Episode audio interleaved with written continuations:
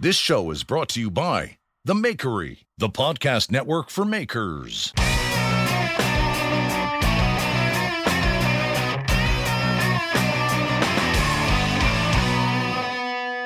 You ready? Yep, all good. All right, guys. Welcome to the Full Blast Podcast. I'm Jeff Fader. And before we get into it with the Lord of Beacon, Keith Decent, I got to talk to you about a few things. Number one is I'm proud of you. You figured out what you're going to do, you bought the tools that you need, you've taken the classes. Maybe you even have bought some things that'll help you make everything more efficient. And then you turn to the person in your life to say, I can quit my job and start, I can start a business. And then they're going to turn to you and say, Well, what are you going to do about a website? And here's the answer you're going to say to them with peace and love, I know exactly what I'm going to do. I'm going to go call up Andreas Kalani at AK Interactive. I'm going to go to the website, akinteractive.com backslash full blast. I'm going to fill out the paperwork, and Andreas is going to take care of it. Do you know? Do you know why? Because he's going to make sure that you have a beautiful website. Because you need help, and your help won't take vacations. Your help at your website will will be taking stuff during the weekends when you're sleeping. You'll be able to do all your stuff. People will be able to answer your questions, and you're going to be in business on track. So what I want you to do again is go to akinteractive.com backslash full blast, fill out the paperwork and write, I found this on full blast. You're going to get 10% off. Okay. And then we're going to be in business. Okay. Thank you, Andreas. You're the man. akinteractive.com backslash full blast. The next thing is, is listen, you got to coat your stuff with something.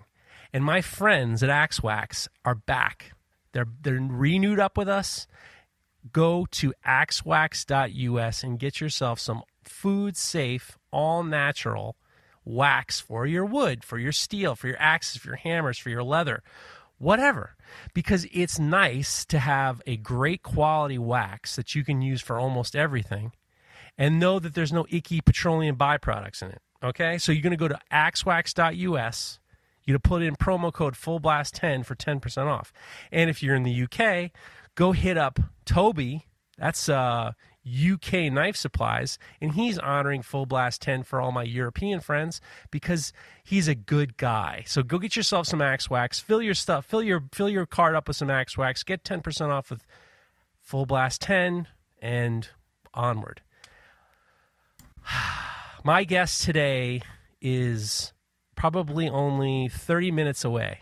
He's in the pride of Beacon, New York. You can't not love a New Yorker. P.S. Just to let you everybody know, you just there's not. It's, hard not to. Keith Decent is a maker.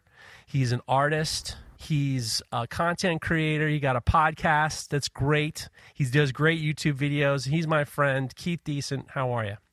Good, man. How you doing?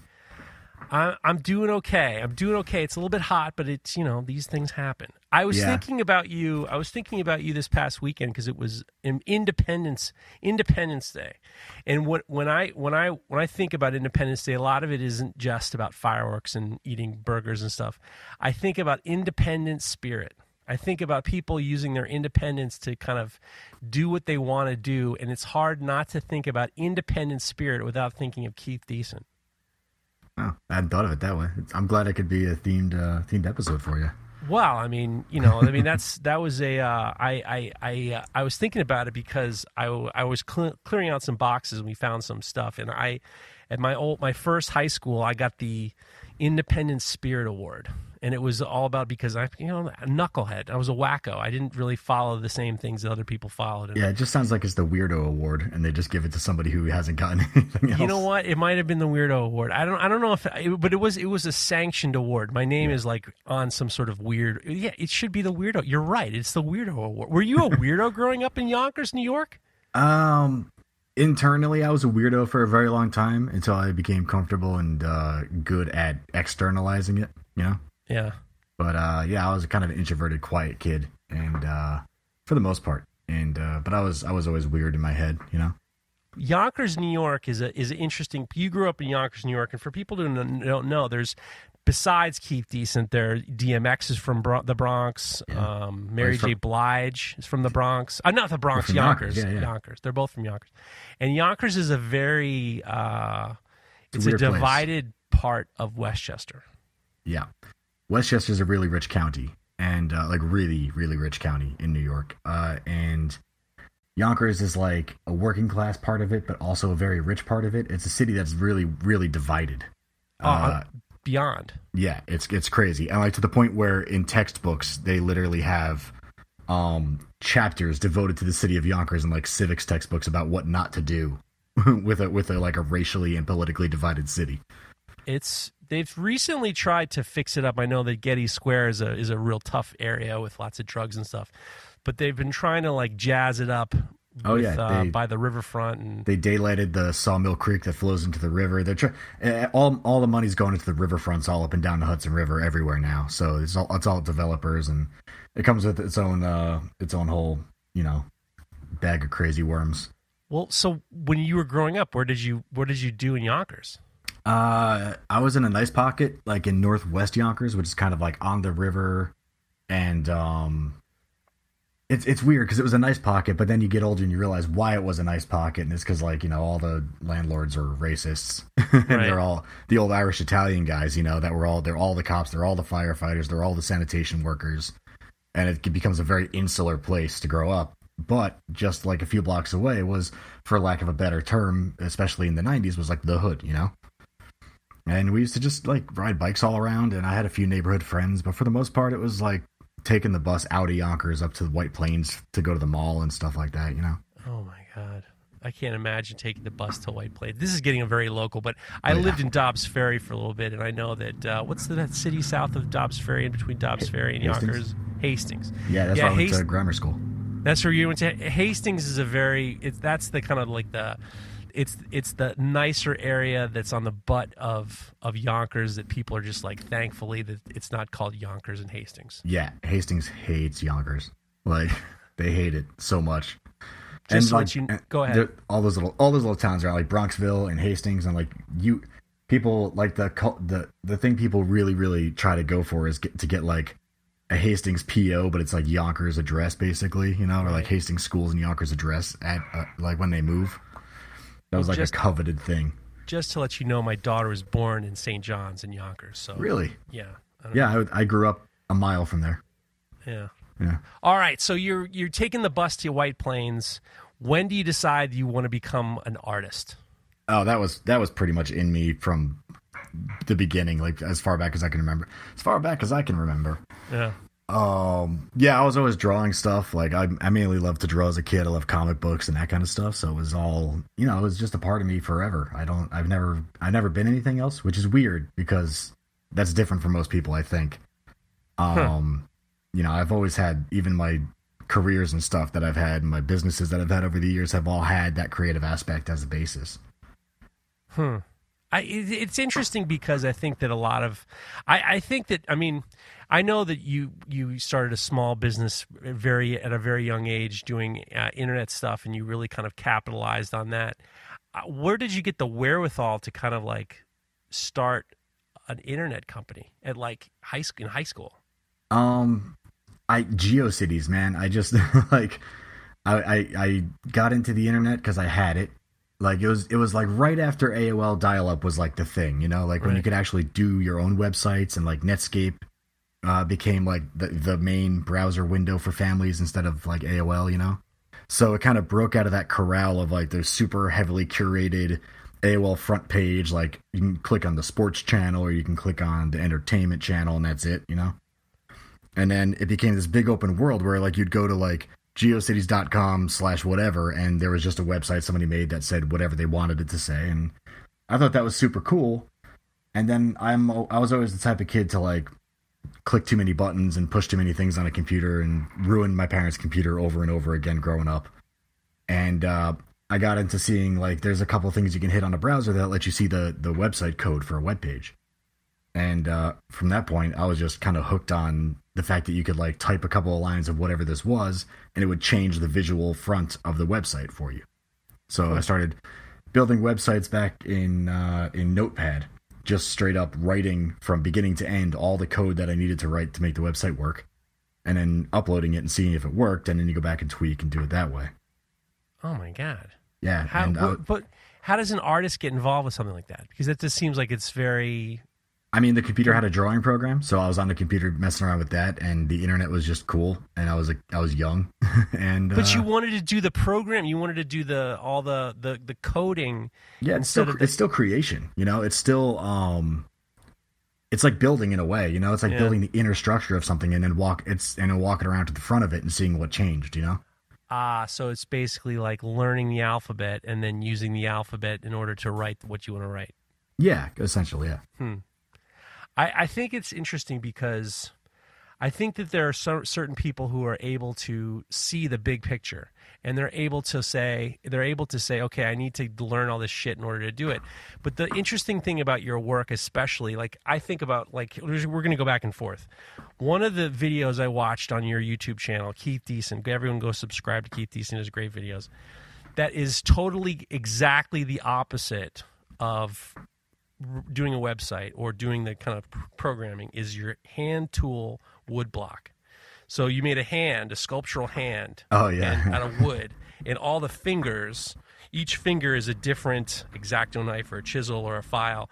And when I watched the video, it's very stylized. It has your style. It has your signature on it in terms of like how you work.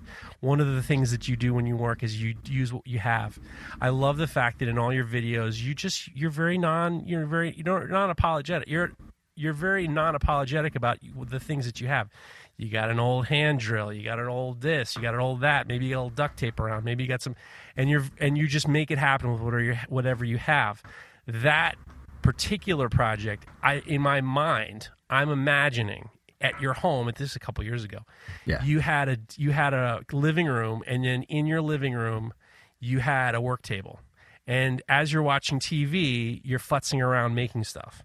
And you carved out, you added a piece of wood here, then you carved that out, and then you use a rasp, and then use all these like tools that were clearly bought from, you know, uh, yard Found- sales and stuff like Found that Found in the bottom of the rusty bin at the yard. found in the bottom of the rusty bin and you were doing whatever it takes and it was so freeform there was clearly no you take you sometimes you'll you'll put your finger in front of the finger and then you'll take a pencil and you'll make these like little marks and then you'll get in there with a with a really fucked up exacto knife and then you'll fucking make a knuckle wrinkle and it just seems very different than the ability to make code which is i that's one of the things about your work that i love so much is it's got so much humanity in it Yeah, thank you. Um, it's it, it doesn't seem that different than the code for me because it's kind of like you. In, what I do is I like to envision the end game of what I what I want, or as close to it as I can. You know, at least at least the end of the next step, and then apply the knowledge that I have about what can get me to that step, and then just do it that way. You know, so it's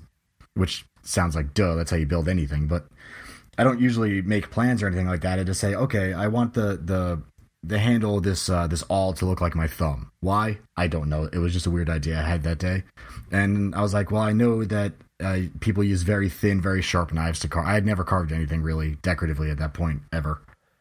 I'm like, I know people use very thin, very sharp blades to uh, to to carve stuff. So I'm like, I have exacto knives, and like, I think I can do that. And like, uh, I think uh, maybe one video about chip carving later, I was just going for it, and uh, yeah, it, but it's kind the, the coding's not that different. It's it's like I want the front to I want the front to look like this. So what do I have to do to make this text blinker to build a table here? And then I just you just start hacking away at it until hmm. until you get there. Really? So you think it's more hacking? Because I, would imagine that the coding part would be very specific, as opposed to, you know, like when I see you grab your tools, or like one of the things I notice that you love to do more than anybody else I've ever met is cut the heads off of nails or screws with a hacksaw in a in a in a vise. You use the the screws and you use the bolts, you use the bolt heads. You're constantly remo- You're constantly cutting off uh, parts of the heads of bolts and, and nails to get that steel.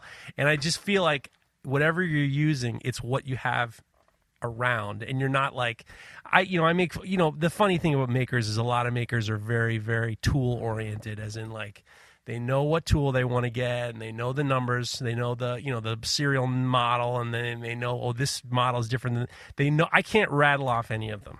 I, can, I literally, legitimately have no interest, and I have a, a, very fond regards to how you work because my father was the same way. We didn't really give a shit about the tools we had. We did whatever we could do with what we had, and if it was like a rusty rasp, and that's just the way it that's is. what you use. Yeah, I mean, and I forget who it is, but there's a famous story about a guy he built a chair as a kid using only a sharpened screwdriver. Like that's the only thing he used to build an entire chair, and it's like, yeah, but why not? Every you know they say every tool is a chisel essentially in some way. It's either it's either an abrasive or a chisel. That's like every single tool. Whether it spins or it gets pushed on something or glides across it it's just it cuts in a certain way you know?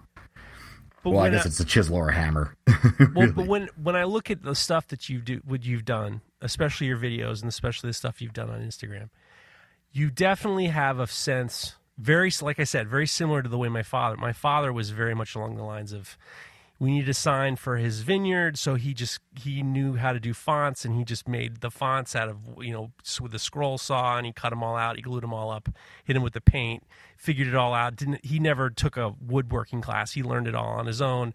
And he it had a it had a folksy style to it to a certain degree. Like it wasn't done with a cnc machine. It wasn't done professionally. It was done and actually the funniest part is one time, so he had a vineyard in upstate New York, and one time he made this sign. The sign was awesome. It was out of plywood, and and he was a painter, so he was using really great paint, and he made you know grape grapes out of wood and stuff like that. We were on a ski trip in Stowe or something like that, and he found one of these little folksy, artisanal um, wood carving companies. And he says, "You know what? I should just get I should just get a sign made nicely instead of the ones that I make." Because I'm like, you know what? He's like, because, you know, it gets to the point where it's just like, you know, people show up and they see this, like, you know, the, the yeah, ease yeah, falling off and it looks great. And, but and if, well, time, of course, to him, it's probably never looking good enough, you know, because part of the, part of the way of working like that is like you, you, you always know what you, what you didn't know going in, you know? Like, so by the time you're done, you're like, well, I, I knew I was making that up as I went along and it doesn't really look right and you can that's always like a part of it when you look back on it so it probably bothered them more more than it bothered anybody else you know? i think you'd be surprised because i actually will say something that the maker community will not like that my father had me grow up learning which is he says it's good enough. Yeah. It's good enough was not a curse word which in a lot of maker a lot of makers are like you know it's never good enough.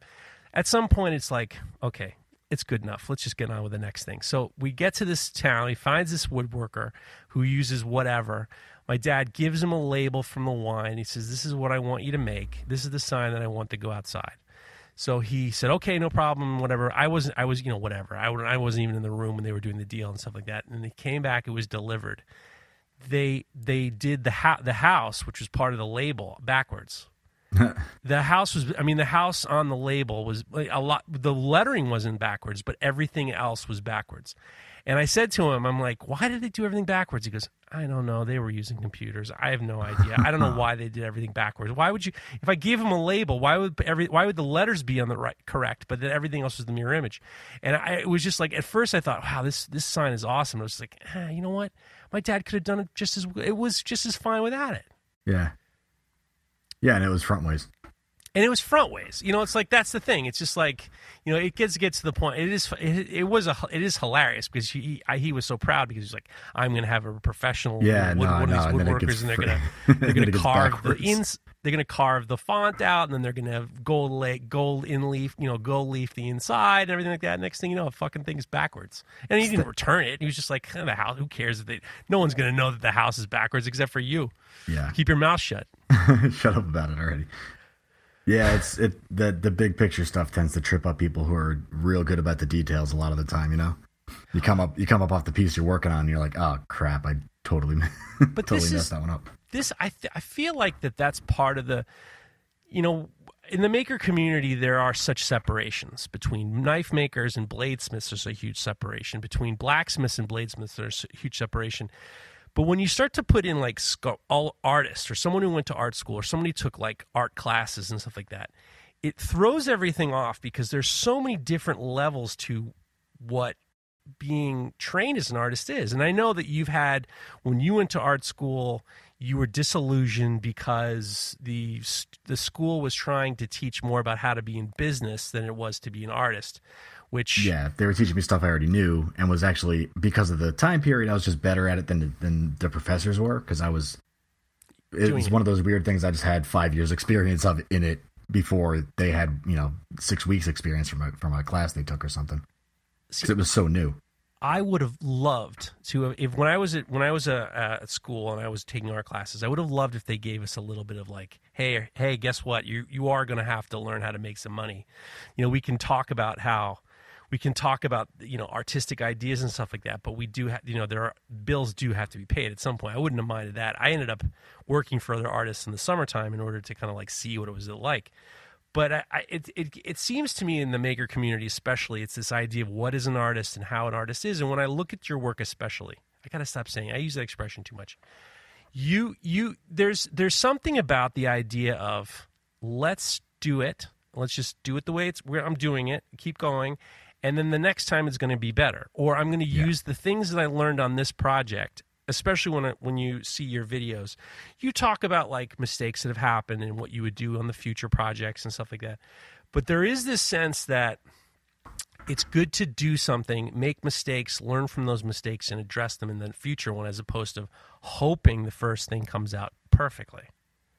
Yeah, well, every everything you make is is once you're done with it, it's done by someone who is less, is slightly more of an amateur than you are when you're done. You know what I mean? Like it's your your next one could always be or should always be better in theory. You know, there's other factors, but like whenever whenever I make anything, it's I know it's not going to be perfect because half the time I'm just making it up as I go. But nothing's ever perfect. Even a perfect perfect piece of like machine factory like anything is not. There's there's always something wrong whether you can see it or not. You know, so why strive for why stress myself out and drive myself insane when it's a good piece. The message I wanted to get across gets across. I learned what I wanted to learn.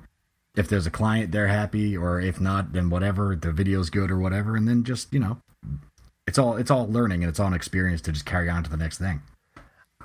I think that you, I, you know the, the whole YouTube thing in the maker community is is is interesting to me because it is like you can do a video where you make you made a video where you put uh, wood planes on the bottoms of your shoes or like yeah. you made shoes and it did seem as though it was just like in your mind you're just like i know this probably isn't going to work well, but I'm going to see it through because the video is going to be good.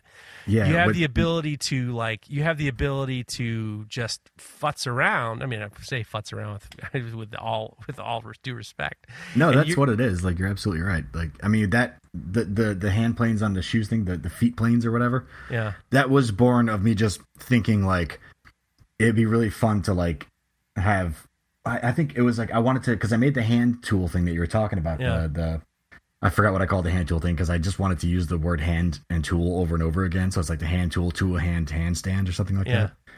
that. Um, I had done that and I was like, oh, it'd be cool to make a, a plane in the shape of my foot. So that like, you know, and then like like an old style like wooden plane, you know? And then I was like, well, what if I just like use my foot and actually just put a plane on the bottom? Then I could like skate across like maybe my bench top to flatten it. And the image of that motion like that just that activity like just a foot like feet sliding like a like like hockey stopping on a wooden surface with the plane with the planed wood shooting out the back. I was like i have to do it just to see if i can get that to be you know the fi- the final shot of it. That was a project that was sorely for video. There was there was yeah, no of course. there was no practical application to that whatsoever. But it was just to get that that image from my head into the into the world in some way and it sort of worked. It was okay it worked. But, no, you were. I, that's one of the things about your videos. I like the fact that you started doing more voiceovers, because in the beginning you weren't doing any voiceovers. Yeah, and in, then, in, the, in the beginning I was just straight up ripping off Jimmy DiResta, like everyone starts out basically. I, I, here's I got to back up a hair. What made you decide to do videos in the YouTube videos in the first place? Uh, well, I was actually was just seeing people on YouTube like I I'd been making stuff for a little while. Um, out of just junk that was around in my house and like just killing time. Started selling a little bit of it, and then you know, um, YouTube. I just saw like a bunch, a couple of people, like the real, real first like woodworkers and stuff, and Jimmy and like uh, Marc Spagnuolo and those guys, and I was like, you know, this is really cool because I really like, and especially Jimmy's projects. Like he was doing crazy stuff, like turning a log into a treasure chest or something like that. You know, and it's like that's fun. That's something that that I just want to do. Like I want to have a reason to make crazy stuff and fun stuff and good stuff, but also to promote like and learn and, and do the things that I want to do. Like I'll make a nice piece of furniture that has a great design that's functional, but then I'll also basically strap hand planes to my feet and skate across my workbench top see that's the thing you know when i talk to a lot of you number one for me youtube sounds it just seems like it's a lot of extra work. Like i can now that i know that you liked or you maybe didn't like it but you were so good at decoding i see youtube the idea of the editing and doing the videos and figuring out what you need and stuff like that i feel like that's coding. Like i think it's like a mathematical equation that i am just not willing to do. And i also know that with this podcast i know that consistency is critical in order for you to kind of like get anywhere with it. But one of the the, the people when i look at other youtubers a lot of times i think that people are driven by doing a, doing like an above and beyond excellent job. When I say excellent job, I mean like pristine, pristine, pristine, like mind blowing stuff in order to get away from like in order to get away from like trolls or getting away from negative comments. But yeah. when I see Jimmy and and then I would put you in that category, you it feels like you guys are just having a good time and you're documenting you having a good time without the the the trappings of criticism, you know? Yeah, no, I mean that's. I used to be pretty self conscious about the comments and stuff like that, and uh, pretty quickly I realized because I I grew up with the internet, like I know why people are doing that. Some someone someone's hurting them in their life, or they're hurting in their life, and they just want to just take it out on people, and you just got to like you know, wish them you, well and, and, send them off. You know, do you really think that's what it is? I really do. I really think that they're they're lacking something that uh, lashing out at the world and and and specific people in general that maybe seem like they have the thing that they're lacking is uh, is a big motivator for people who are who are just complete dicks on the internet. I wonder. I part of me thinks that they're just looking to connect. And That's what I mean. But what that means, they're lacking a connection. They need something. You know. No, There's but the connection is the connection not necessarily be negative. I think that they're looking for you to like I think that I feel like they're looking to get like a positive interaction with someone, and I think that they don't know how to do it otherwise. Yeah, all they know how to do is is get someone to look at them. You know, right? They can leave the nicest comment in the world, and like, let's be honest, nine times out of ten, I'm just gonna heart it and move on. You know, like it'll feel nice, and, and that feels great. I love to read them, but like, I'm not I'm not always here to start a conversation with everyone that that that comments or anything like that. And like, if they leave a negative comment, there's a lot more of a chance of not just me, but other people jumping on it. You know and and just giving them some attention and, and some some weird I don't know, some weird love or whatever for a little bit. And and a lot of times they do. They try to back they try to backpedal it a little bit when you do respond. You know? Yeah. And it's they're so like, Oh, I'm sorry, I didn't mean like that. I really like what you do and blah, blah, blah. It's like then why don't you lead off with I really like what you do, except here's my issue, you know? Like it's never that. It's always like, Hey Dick, like what are you doing? Well, you're gonna kill yourself, you're gonna lose a hand. Like, come I, on. I, I, I hate to say it, but I, I, I only looked at one of your section of video. Oh, I only looked at one video. We're going to talk about it. I only looked at one of your comments in your videos. And I want to bring it up in a, in a minute or two, just because it, because it is it is hilarious. Okay. But the thing is, is like I still don't understand it, and I'm also incredibly, I'm cre- incredibly fragile. Like I couldn't handle I can't. I get. I get really, really worked up by things that people say at some point. At some point. Well, you you had that whole Epicurious video that you were on that was like, man, it went after you in a lot of ways in that video. Just, just. I mean, it was all regular internet comments, but you got you got the the full breadth. I feel like of uh of the experience. It took me a year to kind of finally look through it, and actually, the yeah. only way. I, I had two friends of mine uh, when I first came out. My friend Jonathan Porter from Doghouse Forge, gave me a synopsis, which was hilarious. and then when I first started with Craig and on Knife Talk, I said, you know, it'd be funny if you read the comments to me because I hadn't looked at them. So that was funny too. that was I remember that was very funny. And then and then I did an episode with uh, Jesse Ueda, who gets mm-hmm. a lot of terrible comments. I thought, let's have a let's have a terrible comment off, and I oh, actually man. went and read everything, almost yeah, everything. It's her, just, it, you can't you can't beat her bad comments. They're, they're like they'll actually make you sad.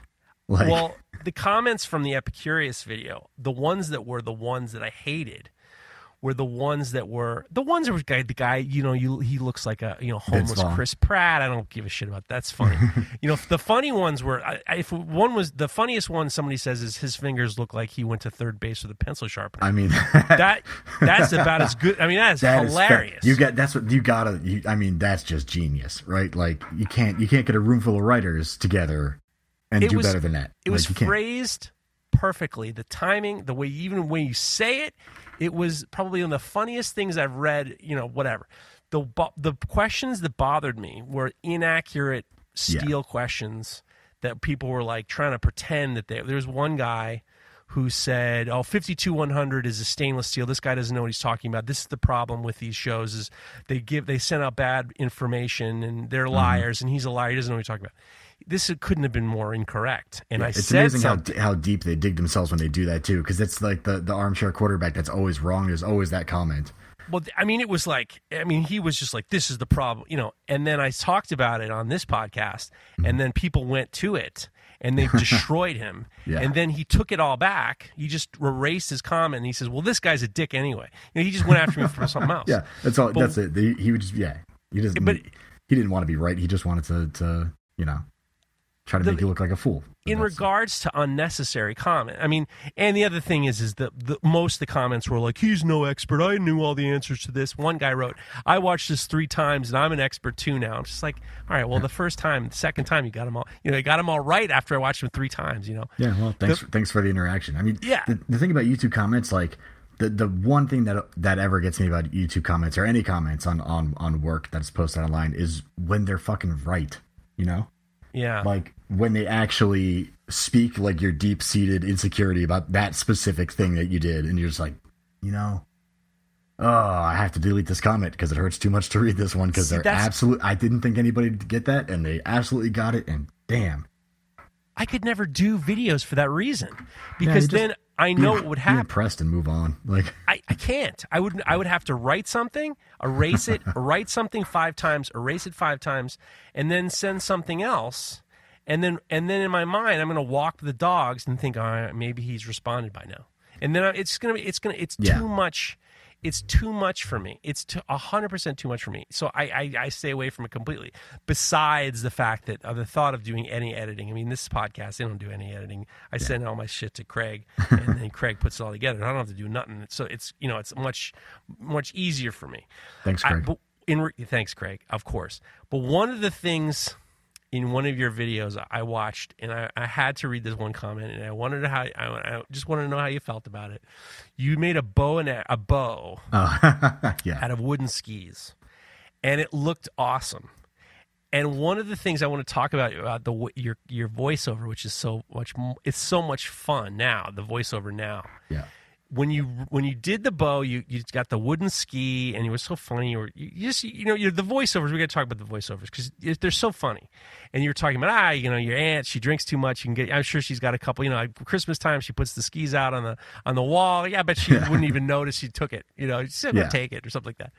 And then you made this bow. You shot the bow. You said why you did what you did. You you you you never ever once say this is the only way to do something. You're just like I'm sure I screwed this up, but that's just the way it is. Yeah, it, I- it, yeah. I got the end result, but I'm sure that someone's going to tell me it's a better way to have done this. But yeah, I think it's I think it's a very I think it's an excellent that, that I love self-deprecating humor in general, but you you do a lot of that self-deprecating humor, which is which is you know you'd think that would be self-deprecating humor kind of puts the fire out before it starts. You just assume that it's just like okay, he said it.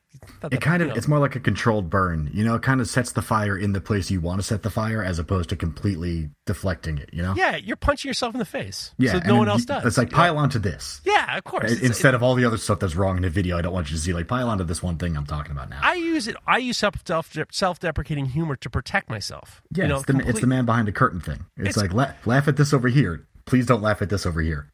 So the great thing is, is and we- going to really talk about the voiceovers. Is you, you're, you're talking about it. You're, you're doing the, the voiceovers after you filmed everything, and then you, you you you shoot the arrow, and you're like, "What the hell do I know? Hey, I just got a bullseye. I guess I know a lot." It was really, it was so funny, and it was like fun. It was like it was like obviously you're not, you know, you're not bo- you're not like I'm not Robin Hood. Yeah. You're not Robin Hood. You're yeah, not. and I'm know, like Hawkeye. I'm like I'm like 25 feet away from the target. It's not like Yeah. it's uh you made a fucking bow out of some skis. I mean, this is like, let's not. You're not going to join the Olympics with yeah, this in a bow. day in a day too. Like in a day. like- So one guy wrote, I don't remember. I, I, I thought, God.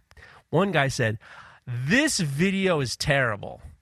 It's just the way you made it, and then the the nylon you made has a lot of stretch, and you don't know how to do this in your Western style grip, throwing the arrow, and the. da-da-da-da-da-da." I mean, it was like this litany of reasons why he hated the video. Yeah. And all I could think of was why why what was what would possess you? Clearly, you're not saying I'm sending this off to the Olympic trials because I want a sponsorship and I want them I want them all using Yeah, right. Yeah, bows. exactly. You know, it was just like, what's the point of just don't know. So- somehow- you, you know what? I- And then Yeah. and then you responded with, "Ah, I had a good time. It was a lot of fun. Thanks, man." It was like you were just trying to like diffuse the bomb with like some like unicorns and flowers. Yeah, because that's the type of guy that says that kind of stuff, like I was saying before, and they just want like to be in on the thing that you're doing a little bit. Like, there's two types of people that leave those from in my experience. The person that just wants to start a conversation with you in some way, and they just have like very poor, so poorly developed social skills, or the type of person that just like is so their self worth is so wrapped up in the one thing they know about what you're doing that they have to like they can't let anyone think that they may have watched this video without letting everyone know that they were right and you were wrong you know I know it's like it's so biz- it, it's totally and it's it's like it's it's the same thing as road rage. Because you like when you're in a car and you're giving something I had a, my wife has road rage. She used to give people a thing she'd drive the sawmill to work. Mm. And it was like sawmill oh during Sawmill rush hour. parkway yeah. Is a No disaster. I mean it's like it's it's a scary place to be i have road rage and it's probably because i grew up taking the sawmill everywhere that's right and she would go sawmill to executive boulevard do you know what Yep. I'm talking about oh yeah that's where i lived basically i was Eh. 10 blo- i grew up 10 blocks from there that's she goes every day. Mm-hmm. and it's the drivers are terrible and she would you know she would do the finger and i and i and, and I, we were in the car once with her and she started screaming with the windows up i mean she's not oh yeah yeah no i'm you know she's, I'm- she's from I'm, I'm, I'm the same sake. way. I'm I get I get re- I've calmed down a lot since I've had kids because they start repeating everything you say in the car like in real life. Oh. But uh, you know, it's it's uh, it gets bad. It gets real bad sometimes. i've told her i said you, you got you can't do you can't do it someone's gonna pull you someone's gonna like cut off cut you off or follow you and then they're gonna hit you with a tire iron you can't do that and i think that road rage is very similar to I mean, I think road rage hostility. If you're, you don't, people don't get as hostile towards people when they're not separated by like a room or a car or a door or the internet. They have this this ability to detach from people's humanity. They have ability to detach from their empathy in order to realize it's just like, does it really matter if he made a bow out of a couple of skis? It looks like he's having a good time and he just got a bullseye. Does do I really need to write this thing? And I just wonder. I wonder why that. I wonder where it all comes from, and it has to be a place of like, you know, it's the idea of it's the narcissism of look at me. Yeah. Like I'm, I know I'm listening to you, but what about what about me? Yeah, what about me? I mean- Not look at me. What about me? Yeah, like but you much- did this, much- but what about me? How much do we deserve it for putting up a video of me making a thing I have no business making and saying, "Look at me"? you know? No, no, but it's not you. I'm I'm no, I know you're saying for them, but it's like the, both sides of the same coin. Like that's what you're going to attract. You know, it is a narcissistic act putting up a YouTube video of you making a thing. no Well, one, no one ever no no one ever really did that except for huge names in whatever business. Like they're, they're before the internet, there were like two guys making woodworking videos. You know, it's like But art in itself, in and of itself, is a narcissistic pursuit. What you're Oh, trying totally. to do is you're trying to make some. You're trying to. ex- You're trying to make something a visual aspect that's representative of who you are. Ultimately, it's a narcissistic act. Fine, it has value to some people. I, I, I tend to think that when you're trying to make content, um, when you're trying to make content, especially in the way you you do it, I think you're trying to entertain and show people something neat. And and when I say that, I like my I think one of my favorite of of all the sessions of videos you do, I love your guitars. And one of the reasons why I love your guitars so much, you've done three guitars. You did the Rot Gut, and then you did two electric guitars. yeah, I loved. I think of you know what I can't think. I can't say that I, I love them the most, but I do. I watched them all, and I found myself being excited to see how this thing was going to work. And one of the things that is neat for me is when I see you making the guitars and you're able to kind of make them, you actually can play the guitar, and it reminds me of like knife makers who actually um, like chop something up afterwards. well, they can actually cook. Yeah, like this yeah. is the problem with knife making is a lot of knife makers don't know how to cook. So they can, I mean, it's can, a fact. They can barbecue and they can't do anything else. Ah, I mean, it's a. Fa- I mean, it's a fact. I mean, I- me though is like every knife maker can barbecue, like like like smoke or barbecue, you know, like you know Texas barbecue. It seems I- like there's there's there's something to like culinary knife makers who can't cook that to me drives me. I mean, not doesn't honestly doesn't give I don't give a shit, but Yeah. it is hilarious because it's doesn't like you keep don't. it doesn't keep you up at night. It doesn't keep me up at night, but at the same time, it's just like I yeah, it is. It once is told objectively funny. Like, I once yeah. told I once told a customer of mine, beware of knife uh, culinary knife makers who don't love to cook because if they don't love to cook, that means that they're unwilling to use their own knives to the maximum and then be able to make their own. They're then be, be able to make changes in what they like in terms of their knives. Yeah, but, but, maybe term, maybe it, maybe it keeps it a little more pure though, because if they're not if they don't have a preference for how to how to how to work a knife or how to hold it or grip it or anything like that, maybe they don't that doesn't trickle into their design. You know, that personal preference doesn't come through into final product, and they can be a little more innocent, for lack of a better word, in their in their overall designs. Oh, you mean ignorant, not ig- Ignorant, yeah, I meant ignorant. Thank you. Yeah, because it's like it, what happens is, is you're just kind of crossing your fingers and hoping they like it. I've Yeah. been down that road. It took me years before I have really, really been able to make something that I like and then and then uh, and then use it.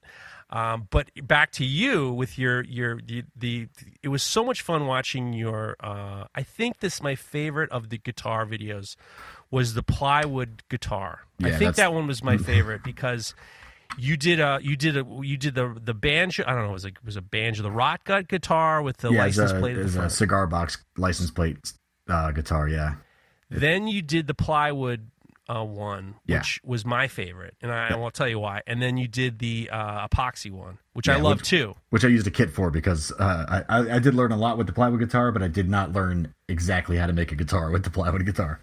The plywood guitar was fun for me because you used a lot of materials that I have. I am constantly, you know, I'll take. I actually made a sculpture where I was. I took all my jigs. I made this giant sculpture. Actually, I made a sculpture that was in Beacon. You might have seen it a while ago. It was three giant steel needlefish down yeah, by that was Tito's. in the uh, down by that- Tito's Santana's. yeah, it was in that lot for a little while, wasn't it? Right. It was at Yeah. it was a Beacon 3D. Yeah, the, yeah, yeah. the the Beacon show. And I made these three l- giant lures, and then what I did was because I was working in my basement, and it, it reminded me of how you work too. Is I made a, a giant wooden lure, and then I was using I was you would have been you would have been down with the way I worked. I mm-hmm. got yoga mats, and then I I quar- I I did the wooden lure, and then I used a sharpie, and then I roughed out the pattern, and then I would cut out. I would like almost like if you saw uh, the way they break down a, a, steer for like the butcher. You know what I'm talking about, where they'll like Yeah, make like, yeah. all the cuts. So I'll make all the lines on the wooden lure, and then I'll take yoga mats and I'll cut all the yoga mats up into those segments, and then I'll tape them all together, and then I can take those as my template Yeah, and then use those to cut out in the steel, and then I could TIG weld it all together. And what I did was I TIG welded on top of the wooden jig. okay. And then at the end, I took the wooden jig, I put it into a giant sculpture. I cut the table apart because the table that I welded on was filled with MIG welding, fire, and and and you know I had their telephone numbers I had to write down. Yeah, yeah. There's some glue on it, and there's a lot of burns, and there's a lot of when you t- when you MIG weld, it's got these little BBs fall down, and then mm-hmm. they fall, Oh, and then yeah. they bounce, and they make this kind of like really great texture. I used that table as the base, so it had all this like it had all this texture and all this I grunge, and noticed it that. had I was up this- close on that thing a couple times. I never I never looked down. That's my that's on me. That's well, awesome. but I mean, that's one of the things. So when I saw the way you did your that second guitar, the Oh right, yeah, the guitar. I used the old workbench top that I had that had too many holes drilled in it because that's how I test. uh I test drill bit sizes for uh for screws. Is I just drill a hole straight in the workbench, pop the screw in. Okay, that's good, and then move on. but it created this incredible texture to the outside.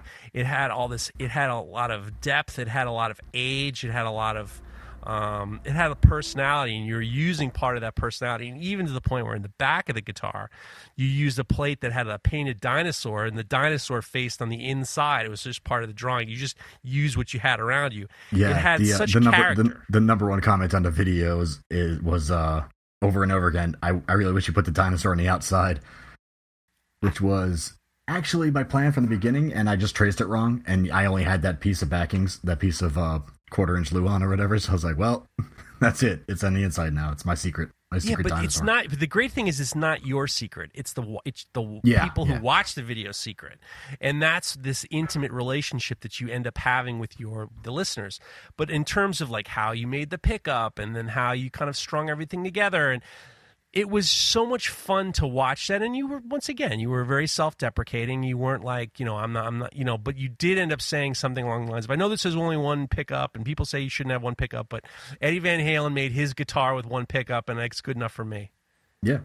I mean, it works. It- that was that that project was me trying to bridge the gap between a cigar box guitar, which is has its its history in like the Depression era blues blues guys who couldn't afford an instrument, so they'd literally make a guitar out of a cigar box and a couple strings and play that, uh, and a, a modern electric, electric guitar by way of just seeing like if I could take the ethos of just take what I have and make a fully functioning electric guitar out of just with the exception of the pegs because I tried a couple times to to make pegs and I'm not a machinist so I was like you know I'm just, I'm just gonna repurpose these ones. I, Uh, it, it was it was the best part to me was it was so much fun watching it, and then that way you did that texture on the front with the uh, with how you, you did this this That was- texture. that was my favorite part. And like that's the part everyone's like they they just they gloss over. I'm like no the front texture. Like that was the thing I took away from that project the most was like I should use this on more furniture. The texture was like these so you took a piece of you took your table saw you put the blade at a bevel at an angle and then you slowly slowly made these cuts and then you turned it to the exact opposite. You made the cuts in the other opposite way and then you created this diamond like these small pyramids is what you call them which was perfect because that's the great thing about plywood is it has this kind of topographical yeah. quality to it that really can make this beautiful sculpture in terms of you know that 3D thing. And it was so much fun to watch you. It just the whole thing was when you said Eddie Van Halen. I mean, I, I mean, I mean, I'm not saying you're Eddie Van Halen, but one of the things that I love about Eddie Van Halen is his Frankenstein guitar. yeah Was he just took all these parts and made this guitar? Yeah, I mean, and that's. Uh, I also I did one of the episodes of uh, of From the Ground Up I did was uh, about Brian May's guitar that he built with his dad, which was all repurposed materials, and they like hand wound their their stuff in like a second bedroom in their house using all hand tools, and they built like one of the most one of the most incredibly like technologically forward thinking guitars of that time period.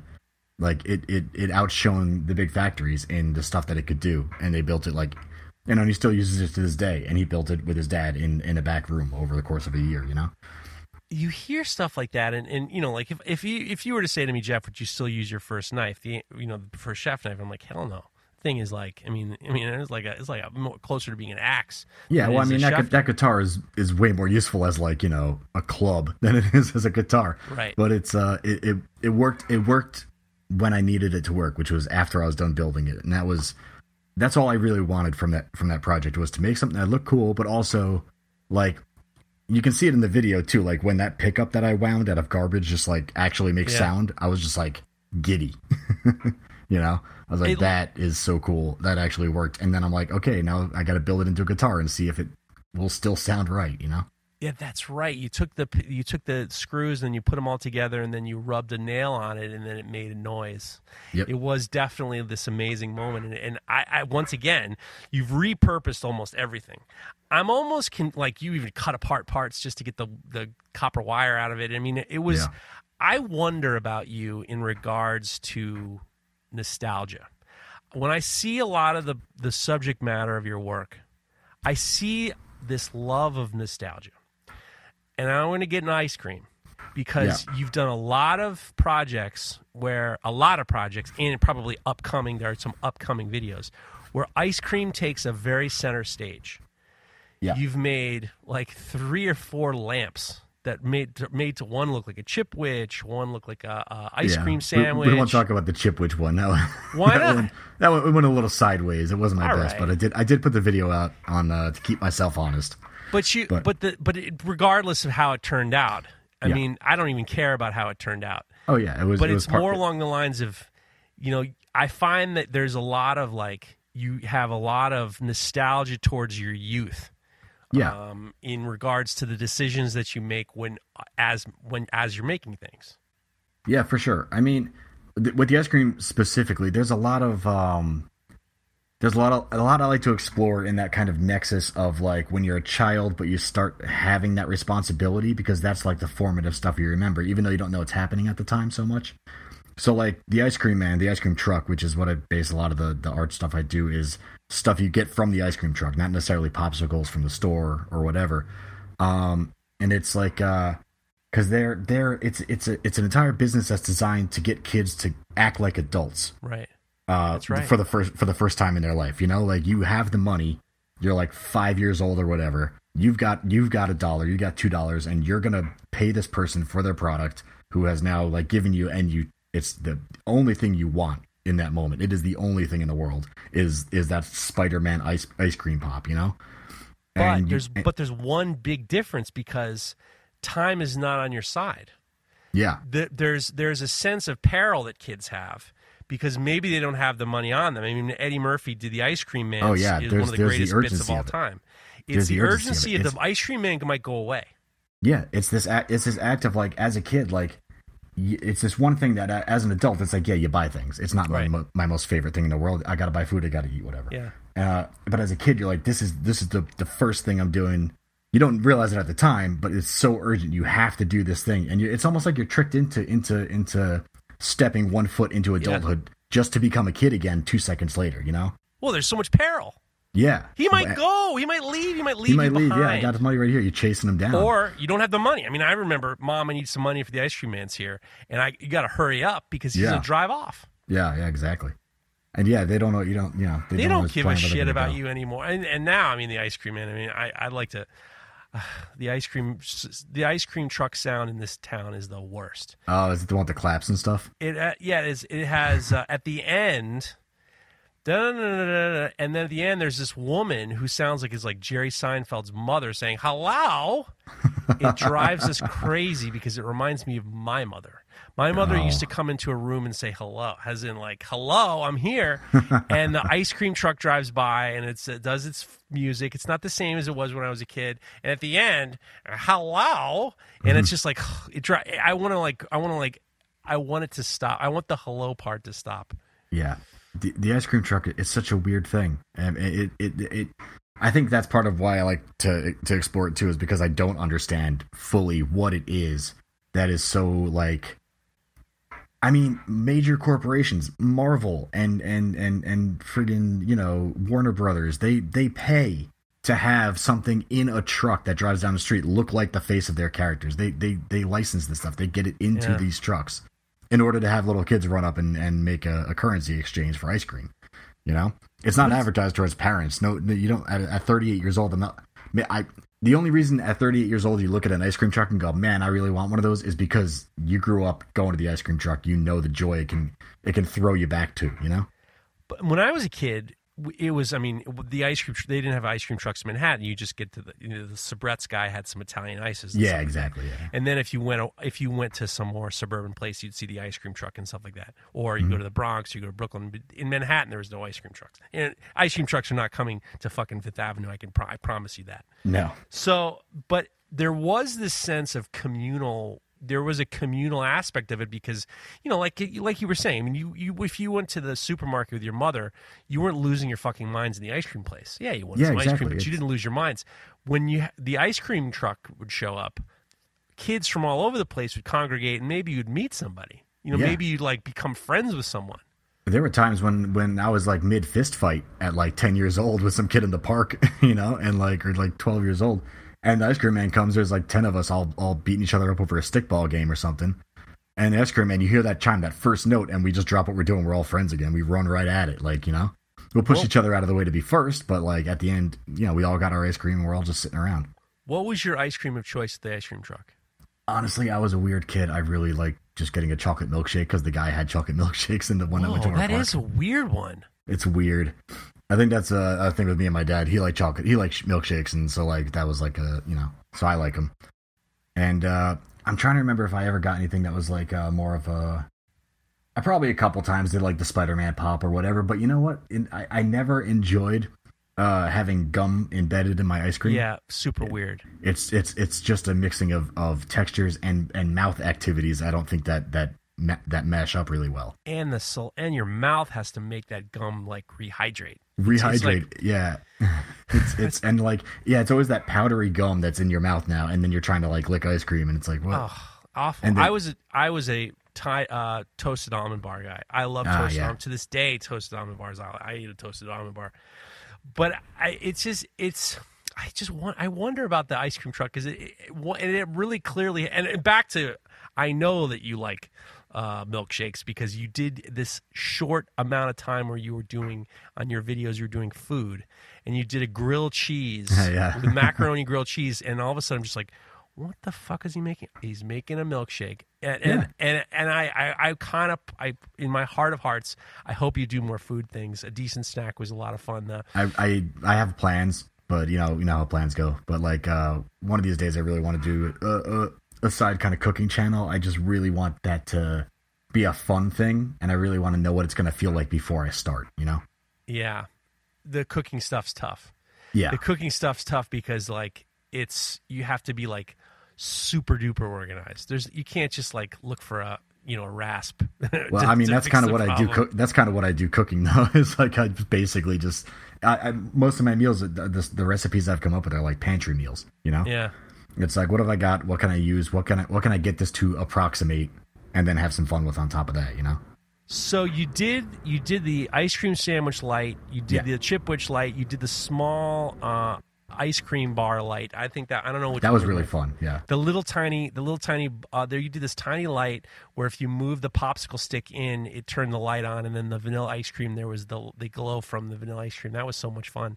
That was. But now yeah, you're doing something that I find to be incredibly fascinating, and it's a de- it's a departure from your normal stuff, but it's still within the vein of the keep decent whatever. You're making these rugs.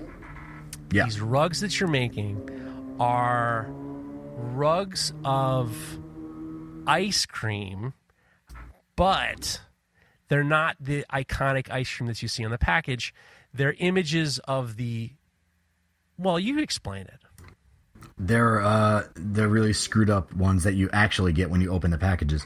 Like uh SpongeBob's eyeball is missing or like, you know, Batman's eyes are all over the place and his mouth is melting or like the it overprinted uh Spider-Man's face and now he's got like these really long uh eye sockets that like drip down his face or something, you know.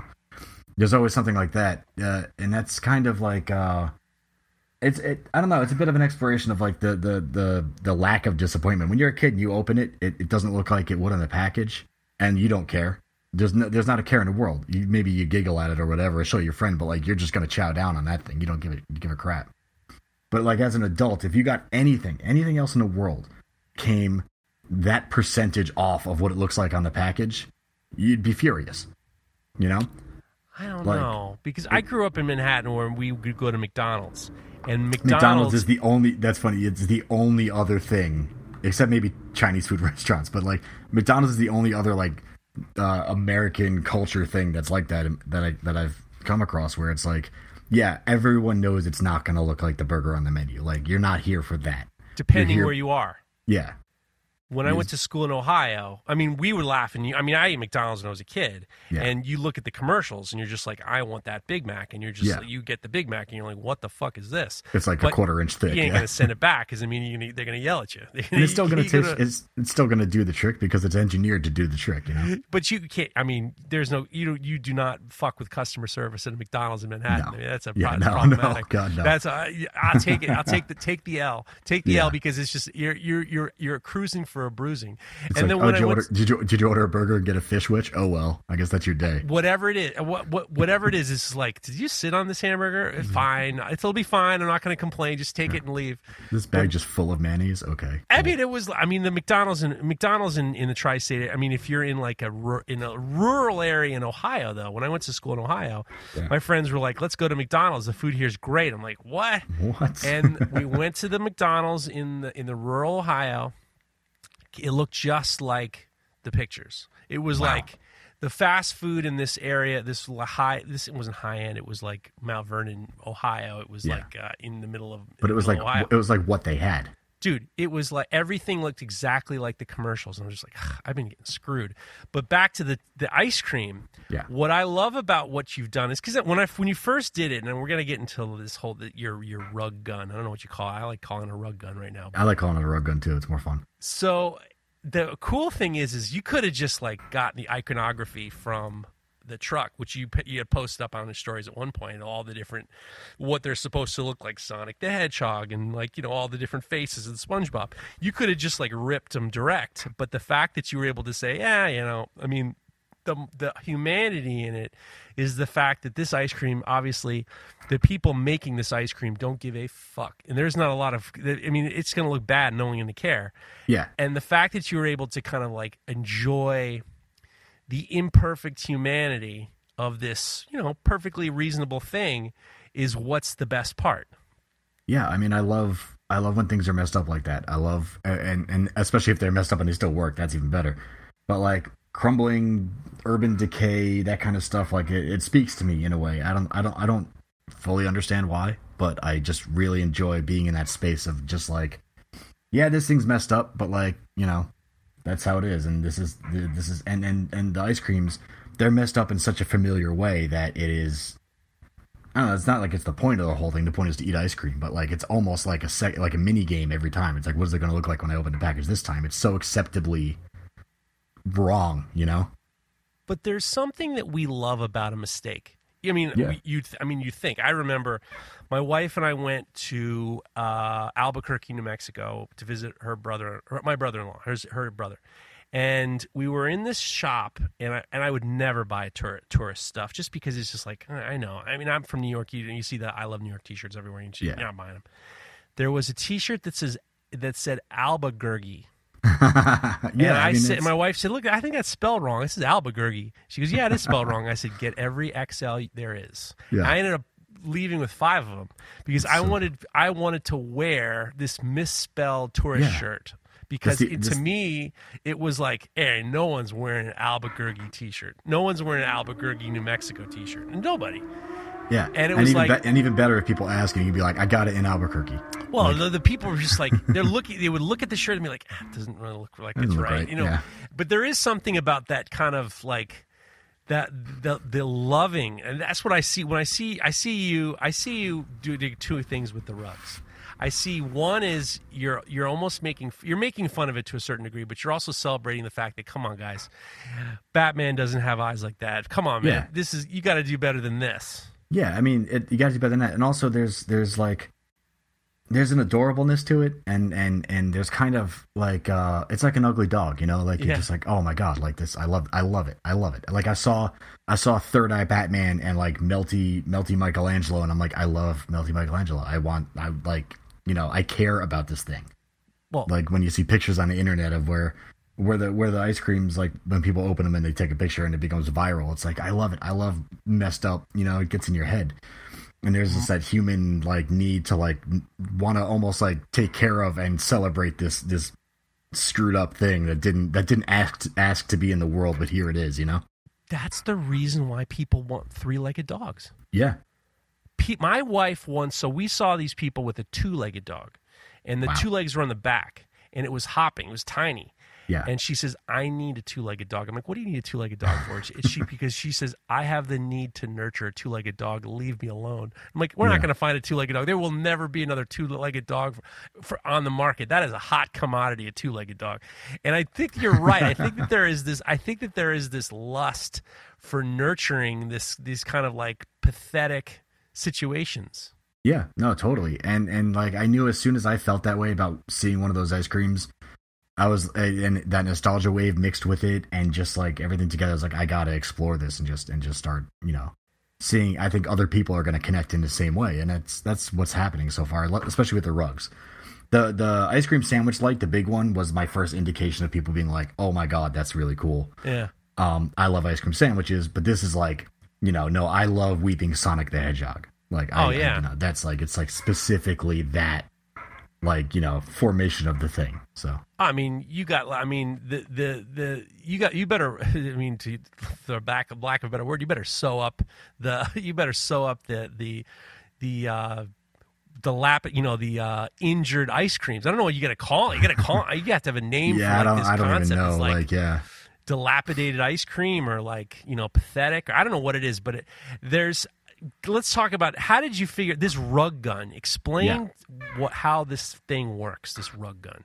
So yeah, so it's uh it's essentially like an AK forty seven sewing machine. Uh, it's like this big beefy sewing needle on the front that you thread the yarn through. And uh, sorry, give me one sec. Go ahead. See, that's how it is here. There's uh we we have Keith Deason. You got to listen, guys. You got to go follow Keith Deason on Instagram. Keith Deason, go go to his YouTube page, and he's back. Yeah, back. And uh, so it's a it's like an AK forty seven sewing machine. It's got this big sewing head on it, and there's two types. There's one type that I have is a cut pile rug, which has a second head that comes out and snips the yarn after it's been pushed through the uh, the backing material. And the backing material is stretched like a canvas, and it's typically something called monk's cloth, or uh, I use burlap now because it's significantly cheaper than monk's monk's cloth Right. um, and they uh, yeah, and it, it it moves in its own way. It's it's like working with a jigsaw, in that it, it's unidirectional. It can it can go in any direction as long as that direction is up. You know, Oh, so you, you you spin it around and you kind of turn it with like one of the handles rotates and. Just go look up r- rug tufting gun. Anybody like who wants to take a second, you'll find a, a bunch of videos of people just using them, and you'll get the entirety of of how it works just by like the preview for the video. It's it's it's a it's a very complicated little mechanism for a not very complicated uh, process. because I think I mean my wife uh, has struggled with the sewing machine. The the problems that come from sewing machines are uh, it's like too it's too much for me. Like I get like it when the the bobbin and the thing and the threads got to go like this and it's not catching it. It, I like I shake I put my hand I put my hands up I can't do this I can't I, I don't even want to I can't even help. She said "Do you know how to fix this I'm like I have no idea you're just gonna have to figure something out I would imagine that it takes a lot of time to make one of those rugs It's about um, I mean for the size I was doing, which is like a 36 inch square essentially. Uh, it takes me probably four or five hours to lay down all the uh, all the initial. Huh. It's a multi stage process. So you got you got to you know come up with a design obviously, and then transfer it to the bit to the to the the cloth somehow, which could be either just drawing it straight on there or using a projector, or I use one of those old overhead projectors with the transparencies. right Um, and that's only a product of the fact that I have a, a laser printer, so I can print on the transparencies. Uh, and I actually have a box of old. This is exactly what you're talking about. Using what I have, I have a box of old transparencies that I used to use for something else a long time ago. And I'm like, oh, I can run those through my printer, and I can use the overhead projector. There we go. Uh, so you get stuff onto the onto the cloth, you set it up, and then um, you lay down all the all the all the all the yarn essentially into it with the gun and then it's all braided up, but you can still pull it out. You know, it's just it's just like pushed through the fabric. Uh, so you got to glue the back with some glue, and then after that, you can either leave it like that, or I like to put an extra backing onto it and cut it all out nicely and trim it up with uh with hair with uh shears. With uh I use a just a twenty dollar like haircut razor that I got at the pharmacy. And and and how do you how do you know to get it? How does it? Is it hard to keep it level, or do you have to just Um, like be real careful? Oh, when you're doing the gun, you mean? Or No, uh, when you're doing the razor at the end. Oh yeah, it's it's not as hard. It, I don't know. I, I I don't know how anybody else does it. it. A lot of people use sheep shears that you can get online, and they Oh. they have a lot more of like a bottom plate going on, so you don't like gouge the sheep. I guess. Right. But uh, for me, I it's not that difficult. It seems like I just kind of keep my hand level and go across, and you know, if I make a mistake, I just try not to do that next time. So in your mind, when you see these rugs, do you see them on the floor? Do you see them on the wall? How do you see these rugs being put? I Yeah, don't want to say hung I'm not sure if you think they're art.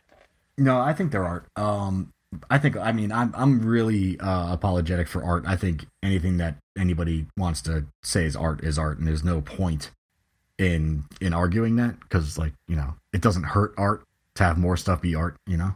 Boy, I, you don't listen to what I say. well, I, I mean, I have a lot of specific feelings on on various art forms and arts and stuff like that, but I think that it's a useless argument to have, no matter how you feel about it.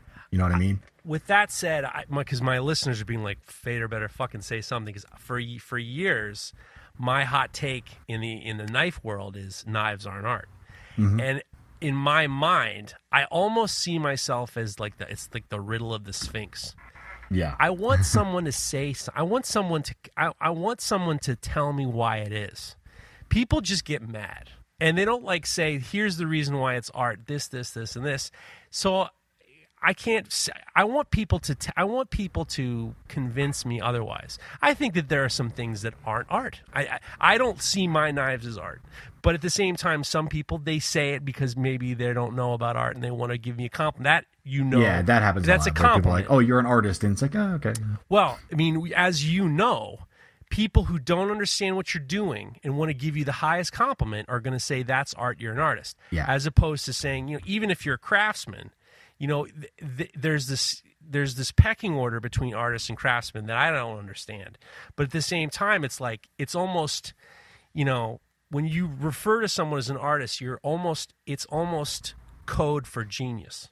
Or it's sometimes almost, sometimes it's kind of code for a you know, useless asshole. well, as a, well, that's true. But as a compliment, when somebody's saying artist is a compliment, they're really saying you're a genius.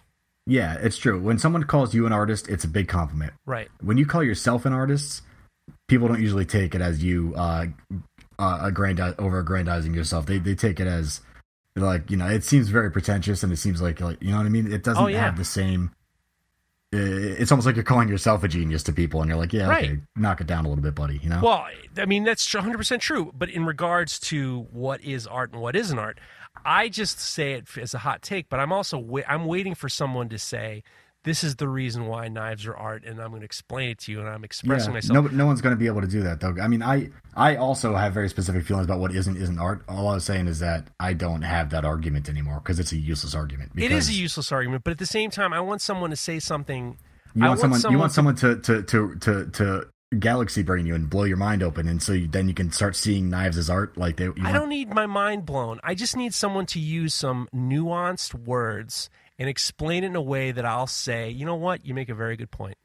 I'm t- that's why, the one why, thing I'm, I'm interested in why that is. Like uh, why why I'll tell do you, you, want do you do you want to see knives as art, but you don't? No, is that like I went to the Blade Show once, and I got three guys introduce themselves as knife artists.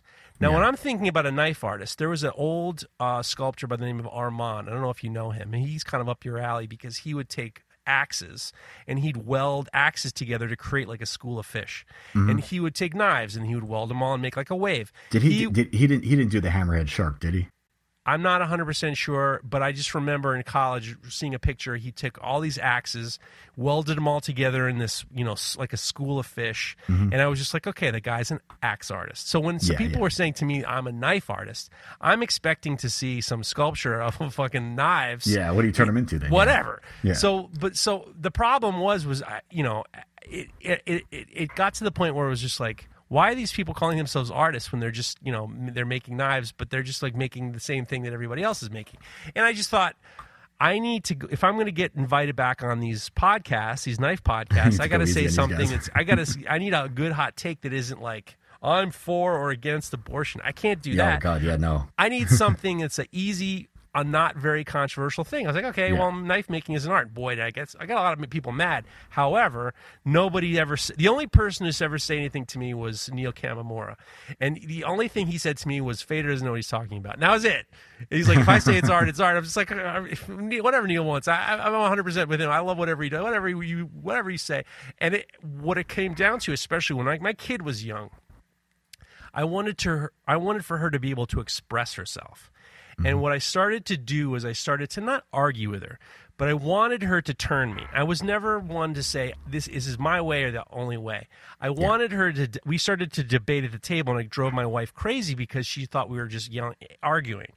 And what I said was, I want her to use her brain and her words to debate me and persuade me because I'm I'm totally willing to say, you know what, you're right. You make a very good point here. I want her to be able to express herself, and that's what I want makers to be able to do. I want them to be able to not only express themselves with whatever they're making, but I want them to be able to express themselves in the sense that this isn't a this isn't a mistake. There's Yeah, a lot of them to- people who say You want them to be able to back it up. I want you to be able to say this is this is intentional. This wasn't a ha- people. See, there's still people who think that Jackson Pollock was just dropping paint. They don't realize that every single color was a different pattern, and then there was a language, and every different color was a different pattern. Every different pattern created a language, and then he created a sentence based on the different. You know, there was like a key almost. I want people to say. I want people to say something and express themselves in a way that makes me think they know what they're talking about and they know what they're doing, or Yeah. say I'm an artist. Just say I'm an artist, and that I don't think it's I don't. It's not enough for me. I want because I have such a respect for people who are creative. I want them to be able to, and they don't have. I want them to express themselves in a nuanced way where I'm like, I know I like what that guy's doing. I like what he has to say. Yeah.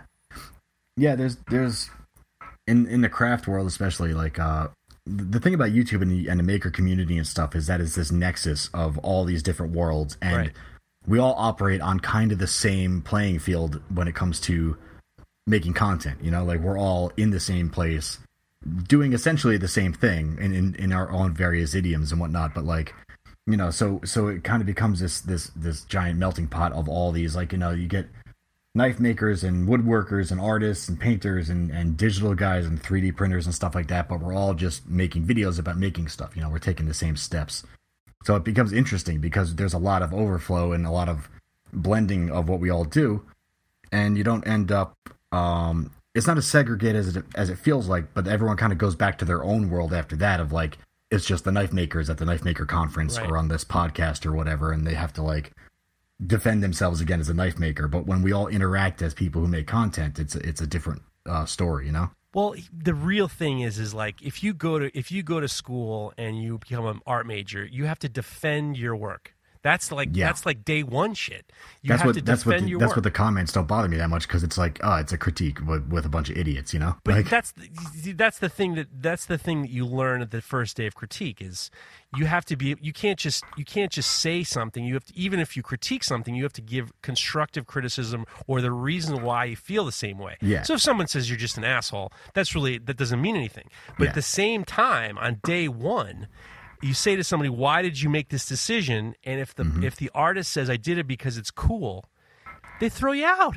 yeah, It's not that- good enough. It's not a good enough. Exp- it's not a good enough reason. reason. I know, except for me, like for me, that's a good enough reason. You know, that's the thing. I that's a, a thing I had with art school and just art education in general was, and just the art world. I think is that that need for a reason becomes uh, a burden, and Yes. uh, and people become a bullshit artist essentially because they get really good at giving you the reason, no matter what the art actually looks like or is, or or or how they actually came up with it. You know. But but with you, but it's different with you. And I try I'm not to do. saying I try. I try. I try to do the opposite. Specifically, me. Like I try to, you know, I try to just let the thing be what it is, and then my reasoning kind of sink to the background for it. Maybe people get it, maybe people don't. But I want people to connect to it on their own terms. You know, on the other side of what I'm doing. But and, you but know, the direction of making it for content is different than putting some sort of value on it. yeah, Because sure. when you're making it for content, you can ha- you don't have to say anything. You can say I'm making it because it's cool or make it because I want to. You don't have to defend yourself. And you, yes, obviously, if you don't you don't you don't just if you don't have to if you want to be an artist, you don't have to defend the decisions that you're making. However, when you come up to me and say I'm a knife artist, I need Yeah. some fucking I need some. You got to elaborate. yeah, no, because uh, you're standing next to a guy who's a knife maker, and you Well, made almost the same just- exact. I but you made they need- almost almost the same exact thing. Like, why are you an artist and he's not? You should at least be able to answer that question. I'm just saying. I'm just saying that for the for argument's sake, when you say something, if- if you learn how to do, if you learn how to do plumbing on YouTube, mm-hmm. I learned how to do plumbing on YouTube, and I did the plumbing. I've learned how to sweat pipes. I learned how to do all this stuff, but I'm not a plumber. You're not a pipe artist. I'm not a plumber either. I'm not a. I did. I did make. I did. You know what? I did the first thing I did after I learned how to sweat pipes. I made a menorah out of pot, out of uh, copper pipes. So you are a knife artist. No, I'm a not pipe, a, a pipe I artist. might I mean. be. I might be a pipe artist, but I see. I think all that's. I fall. All that stuff falls under. All that stuff falls under. Uh, um, um, what the fuck does it come up? Yeah, you could. Yeah, fucking around. I mean, I, I Yeah, yeah. You don't. You, uh, you don't. You can just lop that into making sculpture, you know. But at the same time, it's look. Ultimately, I just like a little bit. I like it. I like it when people are a little bit more. I think that when people are expressing themselves, I don't want it to just be visual. I want them to have be able to tell me why they're doing something. It makes Yeah, it makes it I- I- more enjoyable. It makes me think you care more. I'd rather have it explained to me than have you be trying to prove yourself in a way, you know? Like uh Yeah. I'd rather have I'd rather have the answer than you telling me, you know, whatever story you come up with that validates you, you know? I mean, when I look at, I, I'll tell you what. I, I don't know if you've, I don't know if you have Disney Plus. I do. You should definitely watch the movie Wolfgang, the documentary about Wolfgang Puck. And it was so inspiring to me. I lost my goddamn mind. I was up until like twelve o'clock watching this goddamn Wolfgang Puck. And the, here's the reason why. Even if you're, because he grew up in this place. He grew up in this, this kid. I'll give you the synopsis. He grew up in Austria. His stepfather was an asshole. He left the house. He was miserable. People said he couldn't do what he wanted to do. He learned how to do. He learned how to become a chef. He ends up going to California in the heyday of the 70s when no one knew how to cook. He used his European techniques in in the United States. He changed the way he brought his expertise to a place that really needed it and he blossomed and he changed he changed people's thoughts changed people the he changed people and expressed himself the way he knew how to do in front of people who didn't understand it. And he, it's a very very inspiring movie uh, documentary. Even if you don't care about he didn't talk about food that much. He's just talking about how he did what he did and the decisions that he made. And you see this ability you see this evolution of the, coming from a very sincere place and I, I, I found it to be I, like I said, I found it to be very inspiring, and I, and I found it to be inspiring because the decisions that he made were not based on trends. He it was not based on the you know the idea of the moment, but it was about his experience and then the short evolutions of the things that he did. He's he's very famous because he he, uh, he made um, one of the things he's most famous for is making a smoked salmon pizza. So the whole thing was he when he came to California, he was just like, "Well, I'm not making Austrian food, and I'm not making French food. I'm in California, so we're going to call it, you know California cuisine." And there was a lot of pizzas. He was making pizzas, and then one night, uh, Jackie Collins, a famous, oh, full, uh, famous uh, actor on TV, came in and she wanted smoked salmon on a bagel or smoked salmon on a brioche or whatever. And they ran out of brioche. So he's like, "Well, what can we do? You can't, you know, disappoint this woman." So he threw a pizza dough in and then put the smoked salmon on, a little creme fraiche, a little, you know, the smoked salmon. All of a sudden, it's just like it's the hottest thing in the in the menu. It's basically a giant bagel with smoked salmon, but at the same time, it was like it was these decisions based on these short short steps, and I see that with your work. I see that with your work. These genuine and sincere steps, and I see it in a way that I love in your um, catalog of YouTube videos. Uh, one of the things about it being an artist is is you see these you, you get to see the receipts you know that's Yeah. the thing about when you're looking at artists and looking at the way they're going it's not nothing's really truly random um, so you get to see these steps and i know that you had said before that you didn't really like the ice cream sandwich lamp and i understand but at the same time you get to see you get to see the artist's notebook for the most part in regards to your your YouTube page and your Instagram, and I think that that's really great. Yeah, it kind of ends up as kind of a live sketchbook of sorts, you know, especially the way I work. It's uh I make a lot of finished products, but on on the, on the other hand, I also make a lot of stuff that is not intended to really be a finished project product so much as it is a learning project, you know, or something that I just have an inspiration for that I know will just get added to the library of things in my brain, and and then I document it, and it just it just lives out there. But they clearly lead to something else, like your guitars, for example. I love the guitars because you see this transition. And, you know, I was thinking about it um, when we were talking about how you ended up getting a kit for the last one. I don't think it really matters. I think that you saw in the second, uh, your plywood guitar, you saw the problems. And then for your third one, you got the, the, the kit to, to use parts of it. But at the same time, it's like it still was this learning progression. And I, and I feel like there's going to be more guitars out of you. Oh, totally. And I thought the, the reason I got the kit also, I mean, besides the fact that my friend contacted me, uh, who makes the kits, and was like, I'm, "I want you to, I want you to use one of my kits for your next guitar." Nice. Was um, I was thinking about doing it anyway because uh, I I done it from scratch with almost no instruction and from garbage on my floor, and I know how hard that is to get it to to be a guitar. and I know everything that's wrong with that one. And so, so what I wanted to do is instead of just trying to like build on that one step, you know, and, and fix the things that were wrong, I wanted to go way, just swing it way in the opposite direction and be like, I'm going to use a kit and see what's great about a kit and how that goes together and what problems still overlap. You know, like is is it hard? To, is it like is my alignment off or the strings off? Whatever. Like if I got the same thing wrong on both guitars, that's something I definitely have to work on next time I'm building it, no matter what I'm doing. You know. But the thing is, is like you still lose. You see that that I don't want to say ignorance, but I did a, my first railing I ever did. I never worked at a, at a railing shop before. I yeah. never worked at a as a blacksmith.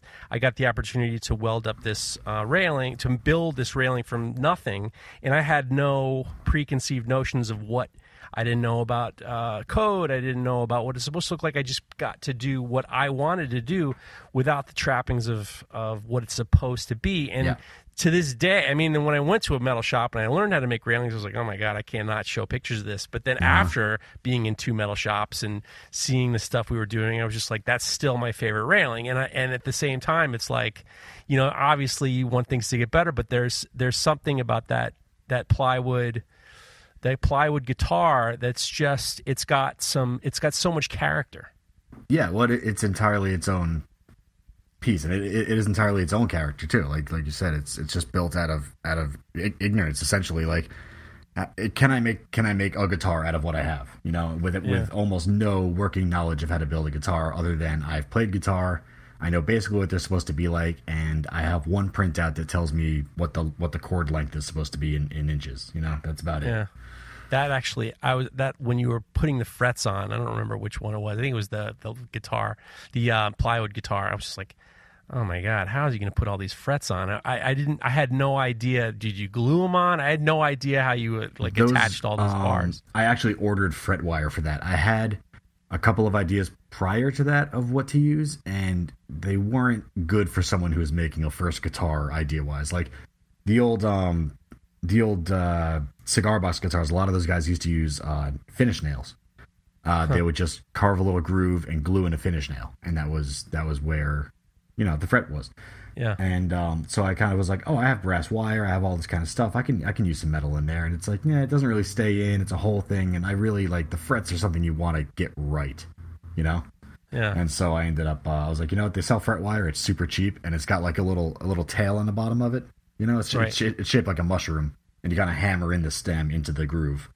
And so that's like it was like, all right, you know, I'll save I'll save some time on this and not have to manufacture this myself see, but this is this this struggle, and you documenting the struggle and the iterations is what's going to be great. It's it's that it's to see where it comes from, and and and now I realize. Uh, 24 hours later, and I'll tell you why at the end of this, the end of this podcast. Why 24 hours later, I never, I never, I never I interrupted you when I asked you what you're going to do with the rugs. You know, you have these beautiful rugs. Oh, right. Uh, yeah. You you cut them. I just just to just to kind of give the the audience an idea. You know, not only were they these beautiful rugs of you know this you know imperfect uh, images of this ice cream. It's like taking it through filters to get to this uh, object, but you actually cut them out in the shape of what they are, which which leads me to believe that they're for the floor. My grandmother, my wife's grandmother, had used to send us needlepoint rugs, mm-hmm. and they were in specific shapes, and you get this feeling that they were meant to be on on the floor or whatever. But when I started to think about what you're doing, it's made me think: Is it supposed to? Should it be on the floor? Should it be on the wall? And then I started thinking about like when you go to the Metropolitan Museum of Art and you go see the old Renaissance tapestries the idea that maybe this isn't supposed to be on the floor. Maybe this is supposed to be hung on a wall. And i was really interested in what you where you see these being placed. I i would just like them to live how they're going to live out in the world. You know i make the object. It is a rug so in theory it is made to go on the floor. Um, but you know somebody wants to pay me the price for an, an art rug essentially that and then put it on the floor. That's on them i guess. Um, putting them on a wall is, is fine with me. Like I was like to display these ones that I have left over and the ones I make in the future. I'm probably gonna hang them up just for, uh, you know, so they don't get dirty if I sell them, or so yeah. I can just for the sake of saving space as, as well. Um, but I really I'm interested. I was also thinking about it afterwards because you did ask me that question. I was like, I hadn't actually thought about what people should do with them. I was going to leave it up to anybody who who want who gets one. Because uh, now it's an interesting point because now it's going to determine how you, you for the la- for lack of a better word. I mean, when you put them up to use the rug gun, you are mix- basically stretching it like a canvas. Yeah. and then. You, when you're thinking about what's the border, what's I mean the the latest one you did, which was for the Fourth of July, which was the bomb pops. Mm-hmm. It really had this feeling of um, uh, Andy um, pop art, War- Andy Warhol? wall art, wall art, wow, Andy Andy. Warhol, wall, yeah, wall art, Andy Wall, uh, Wa- Warhol. I don't know why I had a Andy problem with that, Warhol. It's gotta- because it it's like a because we were saying. I was thinking about wall art. I Yeah, was yeah, thinking yeah. about No, I got you. but I mean, there is a, there is a, a pop art quality, Andy Warhol quality to the bomb pop, pop bomb pops, and I'm wondering if that's going to affect how you you know why are you, you figured out how to do this you got your idea you have this thing and i can just you can just tell that there's a million ideas this way is it at some point is it going to be positioned in a frame or there seems to be that kind of question that it found sounds exciting to me Yeah, I don't know. Um, that's the kind of stuff I kind of figure out as I go. A lot of the times. I mean, I'm only a, about a month and and change into making rugs in the first place. You know, um, so that kind of stuff I feel like will will figure itself out. I really do like the uh, the prospect of the floor as a showroom space for for art. You know, because Yeah. it's not something you do, and rugs go on the floor.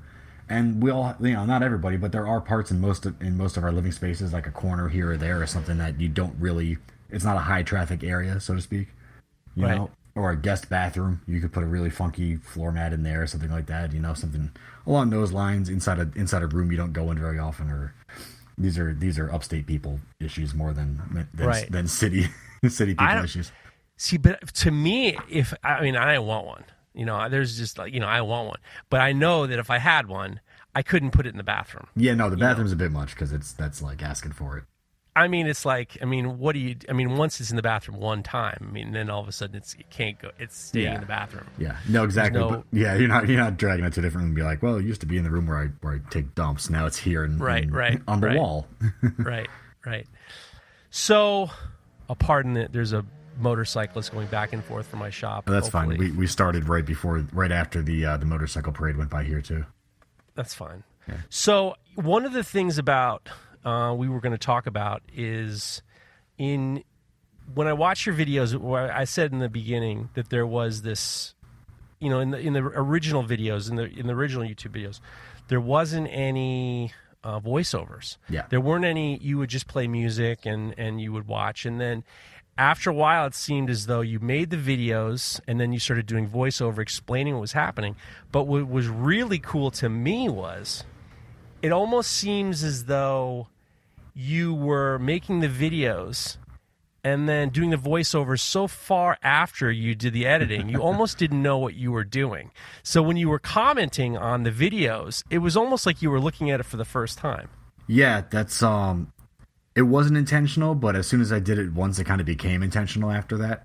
Uh, because it just felt better. Like when you watch a lot of my, my videos aren't necessarily step by step DIY tutorials because a lot of the stuff I make people aren't going to make, and if they are, I've got a build guide for it, or I put something up on Instructables and you can go you can go build it for yourself. So really, what's the use in me telling you something that you can go read or print out and, and make it yourself?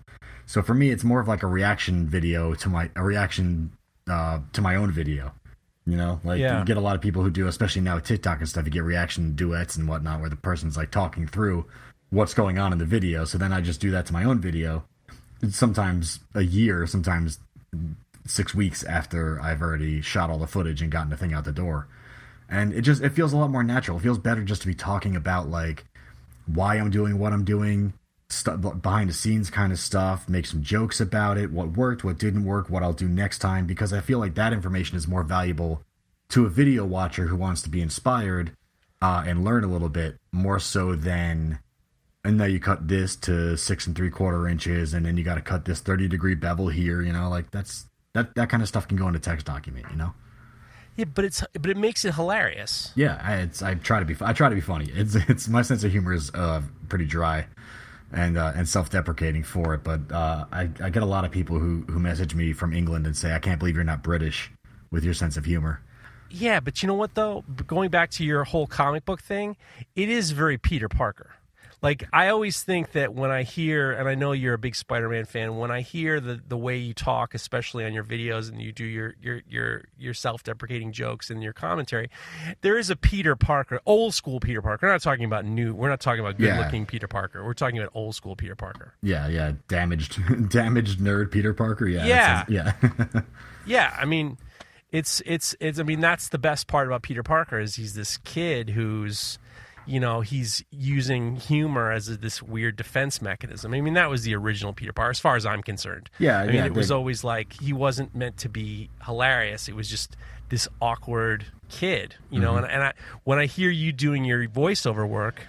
This motorcycle, I swear to God, I swear to God, I swear to God. Hold on one second. You know what? Everyone, listen. I, I, I tell you what. This has been not the greatest. So what I'm going to do is I'm going to just do one quick thing. I'm, I'm leaving this in as I'm just going to close this door. Okay, maybe we won't hear as much motorcycle. What can you do?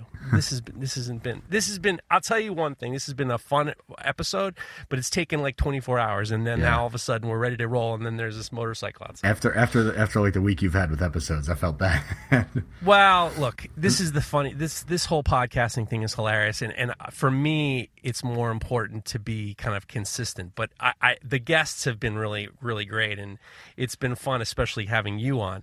So what do you th- what do you th- what are you looking forward to? What is it's now? Here's oh wait, by, before I say what that, Okay. you were saying I saw on either on Instagram or something that people were giving you a little bit of like people didn't like the rugs. Were you getting like commentary Oh, about yeah, were people that's- I mean- criticizing you about that? my original my original following on Instagram and YouTube was because I, was doing pretty much woodworking from the beginning was woodworkers, you know, and and woodworkers being basically a uh, a subset of uh 20 to uh 85 year old white dudes um they have a rep, a rep on the internet that they seem to to want to maintain which is if you're not doing the thing I want you to do then I'm going to tell you about it tell you how you're wrong and demand that you go back to doing the thing that I like lo- watching you do so you know and while they have filtered out over the years there are still people who have this mindset of like they they get to control what I do on online or anywhere you know and what I do online is what I do in my life it's not like I'm putting on a thing like this is just how I spent my day you know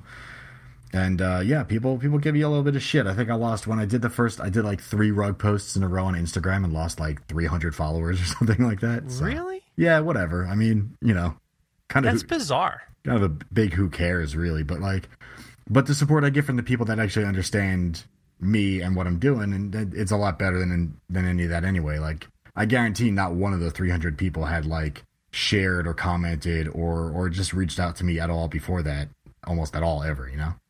I, you know, I, I, I, part of me believes that a lot of it is that I really believe that some people who watch things don't really know it. You don't really understand the process. And if you start to do things like I have, I have friends of mine who do stuff, and if I don't, I mean, I, I wouldn't just. I mean, I don't know. I mean, the only time I unfollow people is when they go a little bit berserk. I mean, usually it's like the very, very, very, very. Te- it's you know usually people who like who clearly didn't go to school, and then they're trying to teach me with memes. Yeah, that's yeah. like my number That'll one. do it. Yeah, and in, That's in, my number in, one. I in the come on. pandemic, a lot of people sort of pivoted to that. It's the stupidest way to teach somebody because what it comes down to is people they use they find they'll find the meme and then it'll it'll it'll, it'll Mm-hmm. they'll say oh that's really good. Then I'll repost it and then subconsciously what you're telling people is this is my this is attributed to me. I want you to attribute this to me. yeah, yeah. And I it's want you to. almost I want you to praise me for this idea too. That's the best part when people are like, "Oh my!" Like they, you, you get people get so proud when people are like, "Oh, they they like my meme." It's like, yeah, but all you did was just hit repost. You didn't do anything else. It's it's but it, it is. I, I do know some people who are try who have tried to be uh, news sites. They've tried to be these little satellite news sites. I actually know a few people who are they're reposting stories or they're commenting on the world news, and it's you know, and it's interesting because it is this like.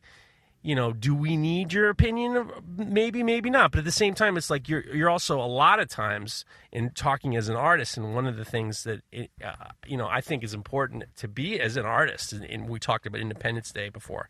It's the idea to kind of like think and then try to come up with some nuanced way of saying something as opposed to just using these buzzwords that people I have loved to use and you know these trendy opinions and, and it's just it just seems very awkward but what it says to me is is like if you do you you, you have to do something you have to do exactly what people want all the time that's crazy Yeah, and you can't you can't do that. Like that's just that's like death, you know. Like if I'm just, I mean, g- good on anybody who can make like period furniture the same five pieces over and over for the rest of their life, or have like a couple of great ideas of of, of art pieces to make, and they just follow that thread and, and make uh, multiples and do production runs of that stuff. Like that's great. I can't do that. That's not me.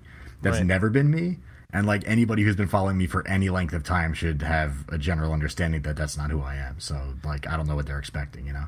But and with that said, your podcast from the ground up is very formulaic in Yeah. in the in the sense of like you write every episode and then you read the episodes out. Oh yeah, it is unabashedly a a niche ripoff of like 99% Invisible and like Radio Lab and kind of a little bit of This American Life and stuff like that. It's that kind of show um about you know making stuff, which I always thought Right. there's there's so many good maker podcasts and and there's so many not as great maker podcasts, but that's just the nature of podcasts, you know. Um, but there are in every genre, like the interview podcast, you're killing it. There's so many good uh, versions of the interview podcast. Brandon's got a great one. Um, you know, the guys that uh, like because we make, they have a great one. Um, and then there's the good, what I call like the three headed, uh, the three headed maker podcast, which is like three talking heads, and they just talk about whatever's on their on their bench or what are they doing or topics of the day. And there's so many good ones of that. But there wasn't like a good, just scripted informational storytelling version Yeah. of, of a podcast for people who like to make stuff or like to dabble in making stuff or just like to you know the, the people that watch this old house and also like maybe do their own plumbing and also just wonder like where did plywood come from you know Yeah. So that's what i just started doing and it, it worked out. I did that as a result of the voiceovers actually because i was nervous about doing the voiceovers on the video at first. And i did one i was nervous because i did one and i did a step-by-step instructional how to do the thing that i'm showing you how to do on screen and it was awful. It's just it's a, it's still up. It's a terrible video. It's like it's called the super simple side table and it's just like a camping stool with a tray on the top essentially. And uh i didn't like it. It wasn't good for me. So i started just talking my way through like we were talking about the, the voiceovers and people were like i i can listen to you talk about anything. I just want to hear you talk about stuff. Like those are the messages i would get from people. Huh. and i was like okay. Well like let's put that to the test. And then the the, to put the podcast down. It's doing it does really well for for as as often as i don't uh put an episode out. It's uh i get a lot of people who would like to hear more and always want always ask me you know they're like i know that no one wants to, to hear this question but you know when's the next episode coming out because i really miss your podcast podcasts are so great when they're on, when they're frequent. And the re, I'm just saying this. I'm not. I'm not. I'm Oh, not okay, pushing- I'm fine, not I pointing get the figures. message, yeah, I'm not. I'm just telling you. I'm just telling you the way it is because I remember when I used to drive to a job, I would listen to the radio, and when they went on vacation or they or something or somebody was out, it fucked everything up. Mm-hmm. Yeah. Like I had this. I had this whole thing of like I would drive to uh, the the shop.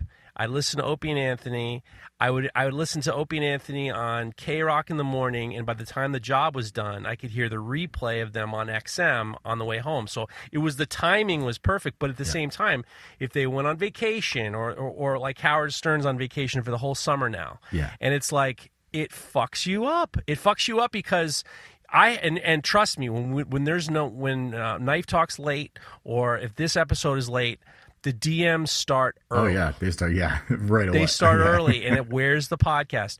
Don't you understand? I have a long drive ahead of me. What is going on? Derek from Malden years ago, when he listened to Knife Talk, calls me up for, in Boston at like six o'clock in the morning, saying, "Hey, listen, I don't mean to bother you, but I'm waiting for your podcast. Can you? When is it coming on?" And you know, Craig's in France. Who know? Whatever. Yeah. Who knows what's going on? And and and Derek is yelling at me. Where's the pod? I need this. I'm in traffic, and I need the. I need to listen to this podcast. What is going on? I'm like, custom. And all of a sudden, I'm customer service. But there is this whole thing that people.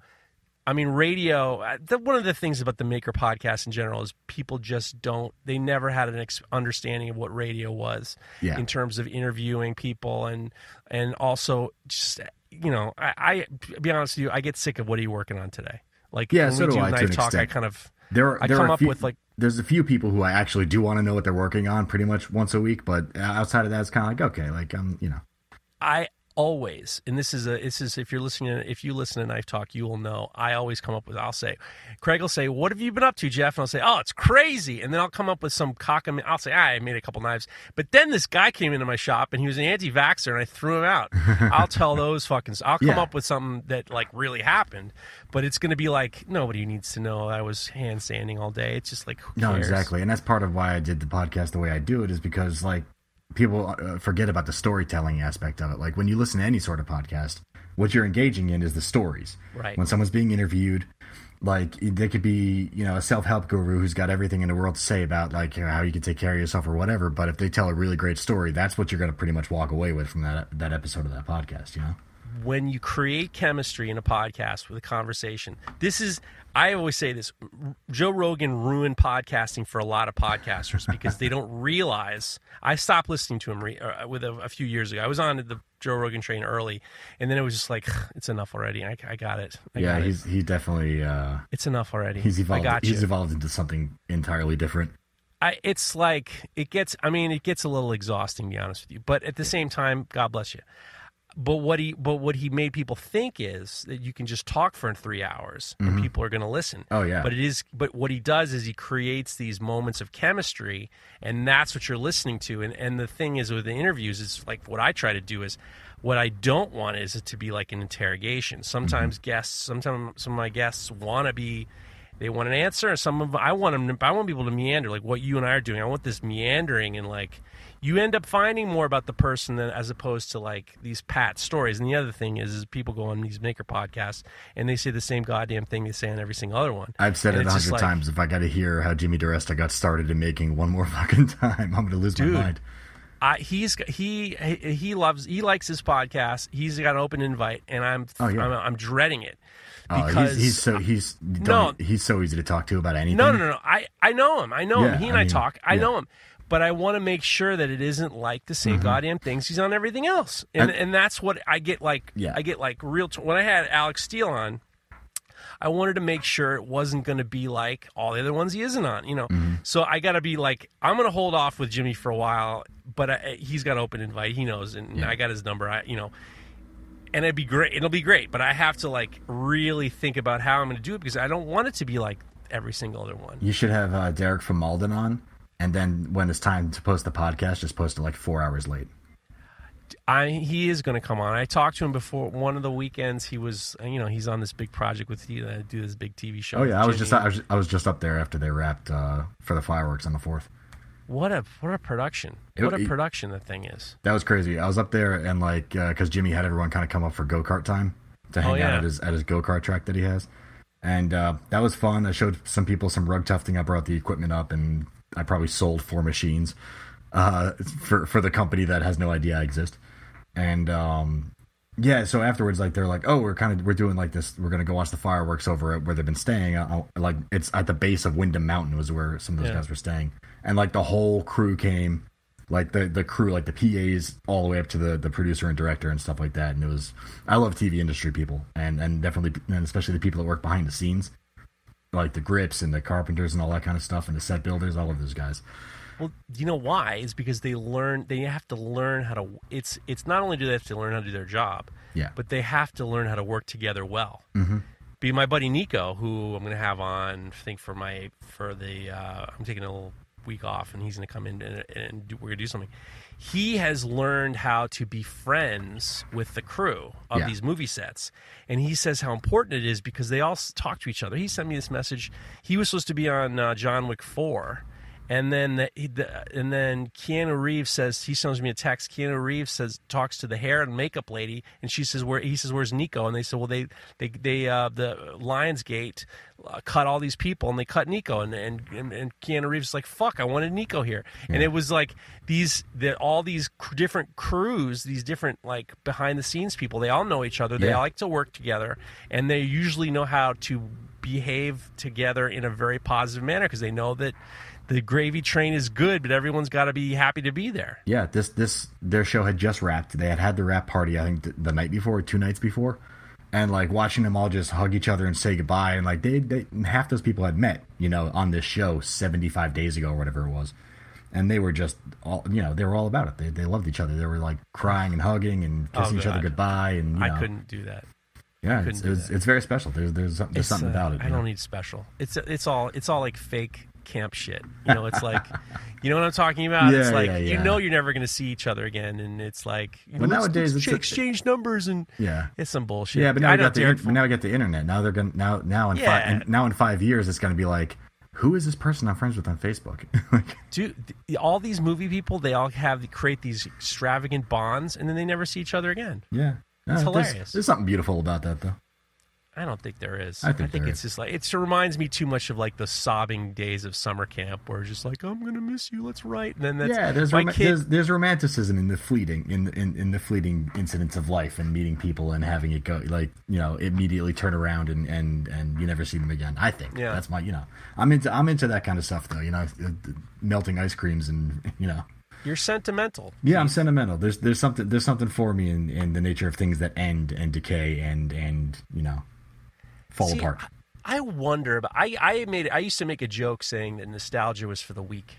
I really believe it because it got to the point where my mother used to say, "Don't you remember the old days when we had Christmas together?" And I remember when you were little. Oh, and, yeah. and there's this longing to the point where it's like all of a sudden I'm just like, "Well, it's pretty good. Life is pretty good right now."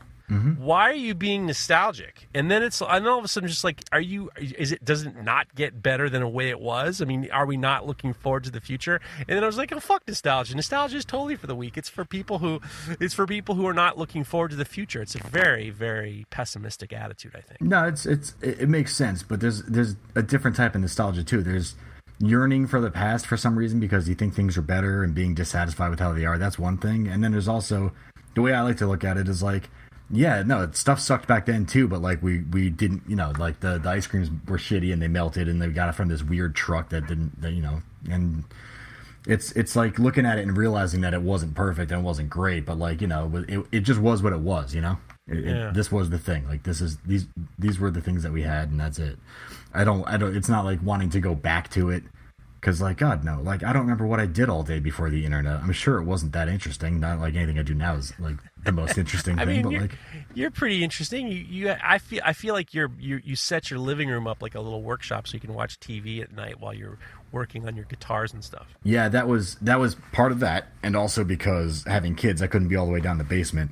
My fear when I have the kids is like somehow I like open up an artery on one of my one of my tools, and then I'm just like you know I just bleed out in the basement while my kids are sleeping upstairs. You know, Dude, that is you're not you're not wrong. I mean, Yeah. that's I mean that's I told a story when I had Mark Peacock on. That my parents gotten divorced, and I was with my dad, and he was at a he was working in his shop, and he touched the jointer, Oof. and he screamed out, and I, it was just me and him in this rural house, and he there was blood everywhere, and he had me. I was like ten. He had me run across the street to get the neighbor who was a nurse, and I was I had to cross the street, and I was mm-hmm. scared. And my father was bleeding, and I was just like, "Fuck that." It's like yeah, You know? that's that's not where I I don't want to be like waking my kids Yeah. up at, at one in the morning and being like, "Daddy's dying." I mean, and I hate to. I would hate to. I mean, I would hate to speak ill of the dead, but I think my dad was a bit of a pussy. I think I would have. I think I would have like a little bit of a little bit of paper towel and electric tape will be fine. Don't worry. Yeah, I mean- I wouldn't. Don't need to wake up, kids. Yeah, yeah. I mean, it depends on what it is, obviously, but still, Yeah. even even even taking the tip of your finger off while your kids are sleeping, then you got a choice to make. You know, it's like, okay, do I wake them up, put them in the car, and go to the hospital, or do I just not have the top of this finger anymore because I have to just wrap it up and that's it? Right, right, right. So what's next for you? What I I I, feel I feel that the rugs are a true like. This is a long. This is going to be a long rest stop for you. I think so. I'll be doing it for a while because I have a lot to explore, and it's not just not just making them. Right now, I'm making the rugs as rugs, but tufting is is is a uh, it's a it's a methodology. You know, it's not just the rugs aren't the only end game you can get with this with this thing. So I want to figure Right. out what I can do with it. I have um, plans going on right now with a friend of mine for um, for a uh, a joint build that we're that we're talking about, which is going to be really fun. That I do the rug part and he does the other part. Um, and yeah, stuff like that. Like I don't know, maybe there's furniture or clothing I can get into with, with tufting or I don't know. Sculpture. yeah, sculpture, all sorts Maybe of like all sorts of crazy 3D, 3D giant uh, bleeding, you know, one-eyed SpongeBob's. Yeah, You know, man, that'd be crazy. oh my god, like almost like rug pinatas. Imagine trying to clean one of those off. Listen, I I love it. I love everything you do, and and I'm uh, you know I'm looking forward to at least seeing you at Maker Camp this coming year. Uh, we'll be up there, uh, and everything you do is great and it's fun. And and I I really feel like you put the fun and humanity into making and sculpture and art, and as and uh, you know your paintings and your drawings and everything. There's like uh, it, there's an exuberance in it that's very. Uh, it's very catchy. Thank it's you. not catchy. Catchy is the wrong word. No, catchy, um, catchy works. I think it's it's Nope.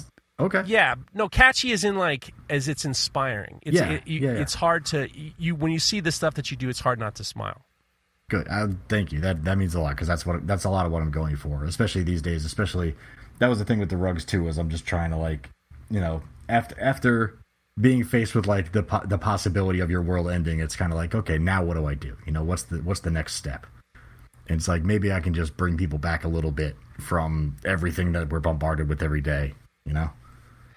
And you know, if you ever wanted to do a YouTube video where you have someone just kind of, you know, almost like a drunk comedy, you know, like what are you doing now? If you wanted me to say, what is he? Keith, what is going on over there? He looks like I could I could do it could be a completely different type of voiceover. Yeah, you It could just do my like, voiceovers from now on. I won't even tell I'll you. do your voice. You, I won't even tell what you what I won't even tell you what the video is from now on. you send me send you send me a video i'll record myself watching it and then i'll just like i don't know what's going on here it looks like he's doing this and it'll be it'll be like a different style of youtube youtube video where with like this comedic comedy i will do one for that. if you wanted to it'd be funny do one just edit something together i'll press record i'll edit it i'll do it and then you know you could stop it and say all right this is where jeff's off the off the mark you know I'll do a reaction video to you narrating my yeah video. let's do it just whatever keep you sta- want just keep stacking it up like that. i love it i love it. That's it great. I love it. I'm into it. Keith Decent's the man, the pride of Beacon, New York. Go to Keith Decent on Instagram.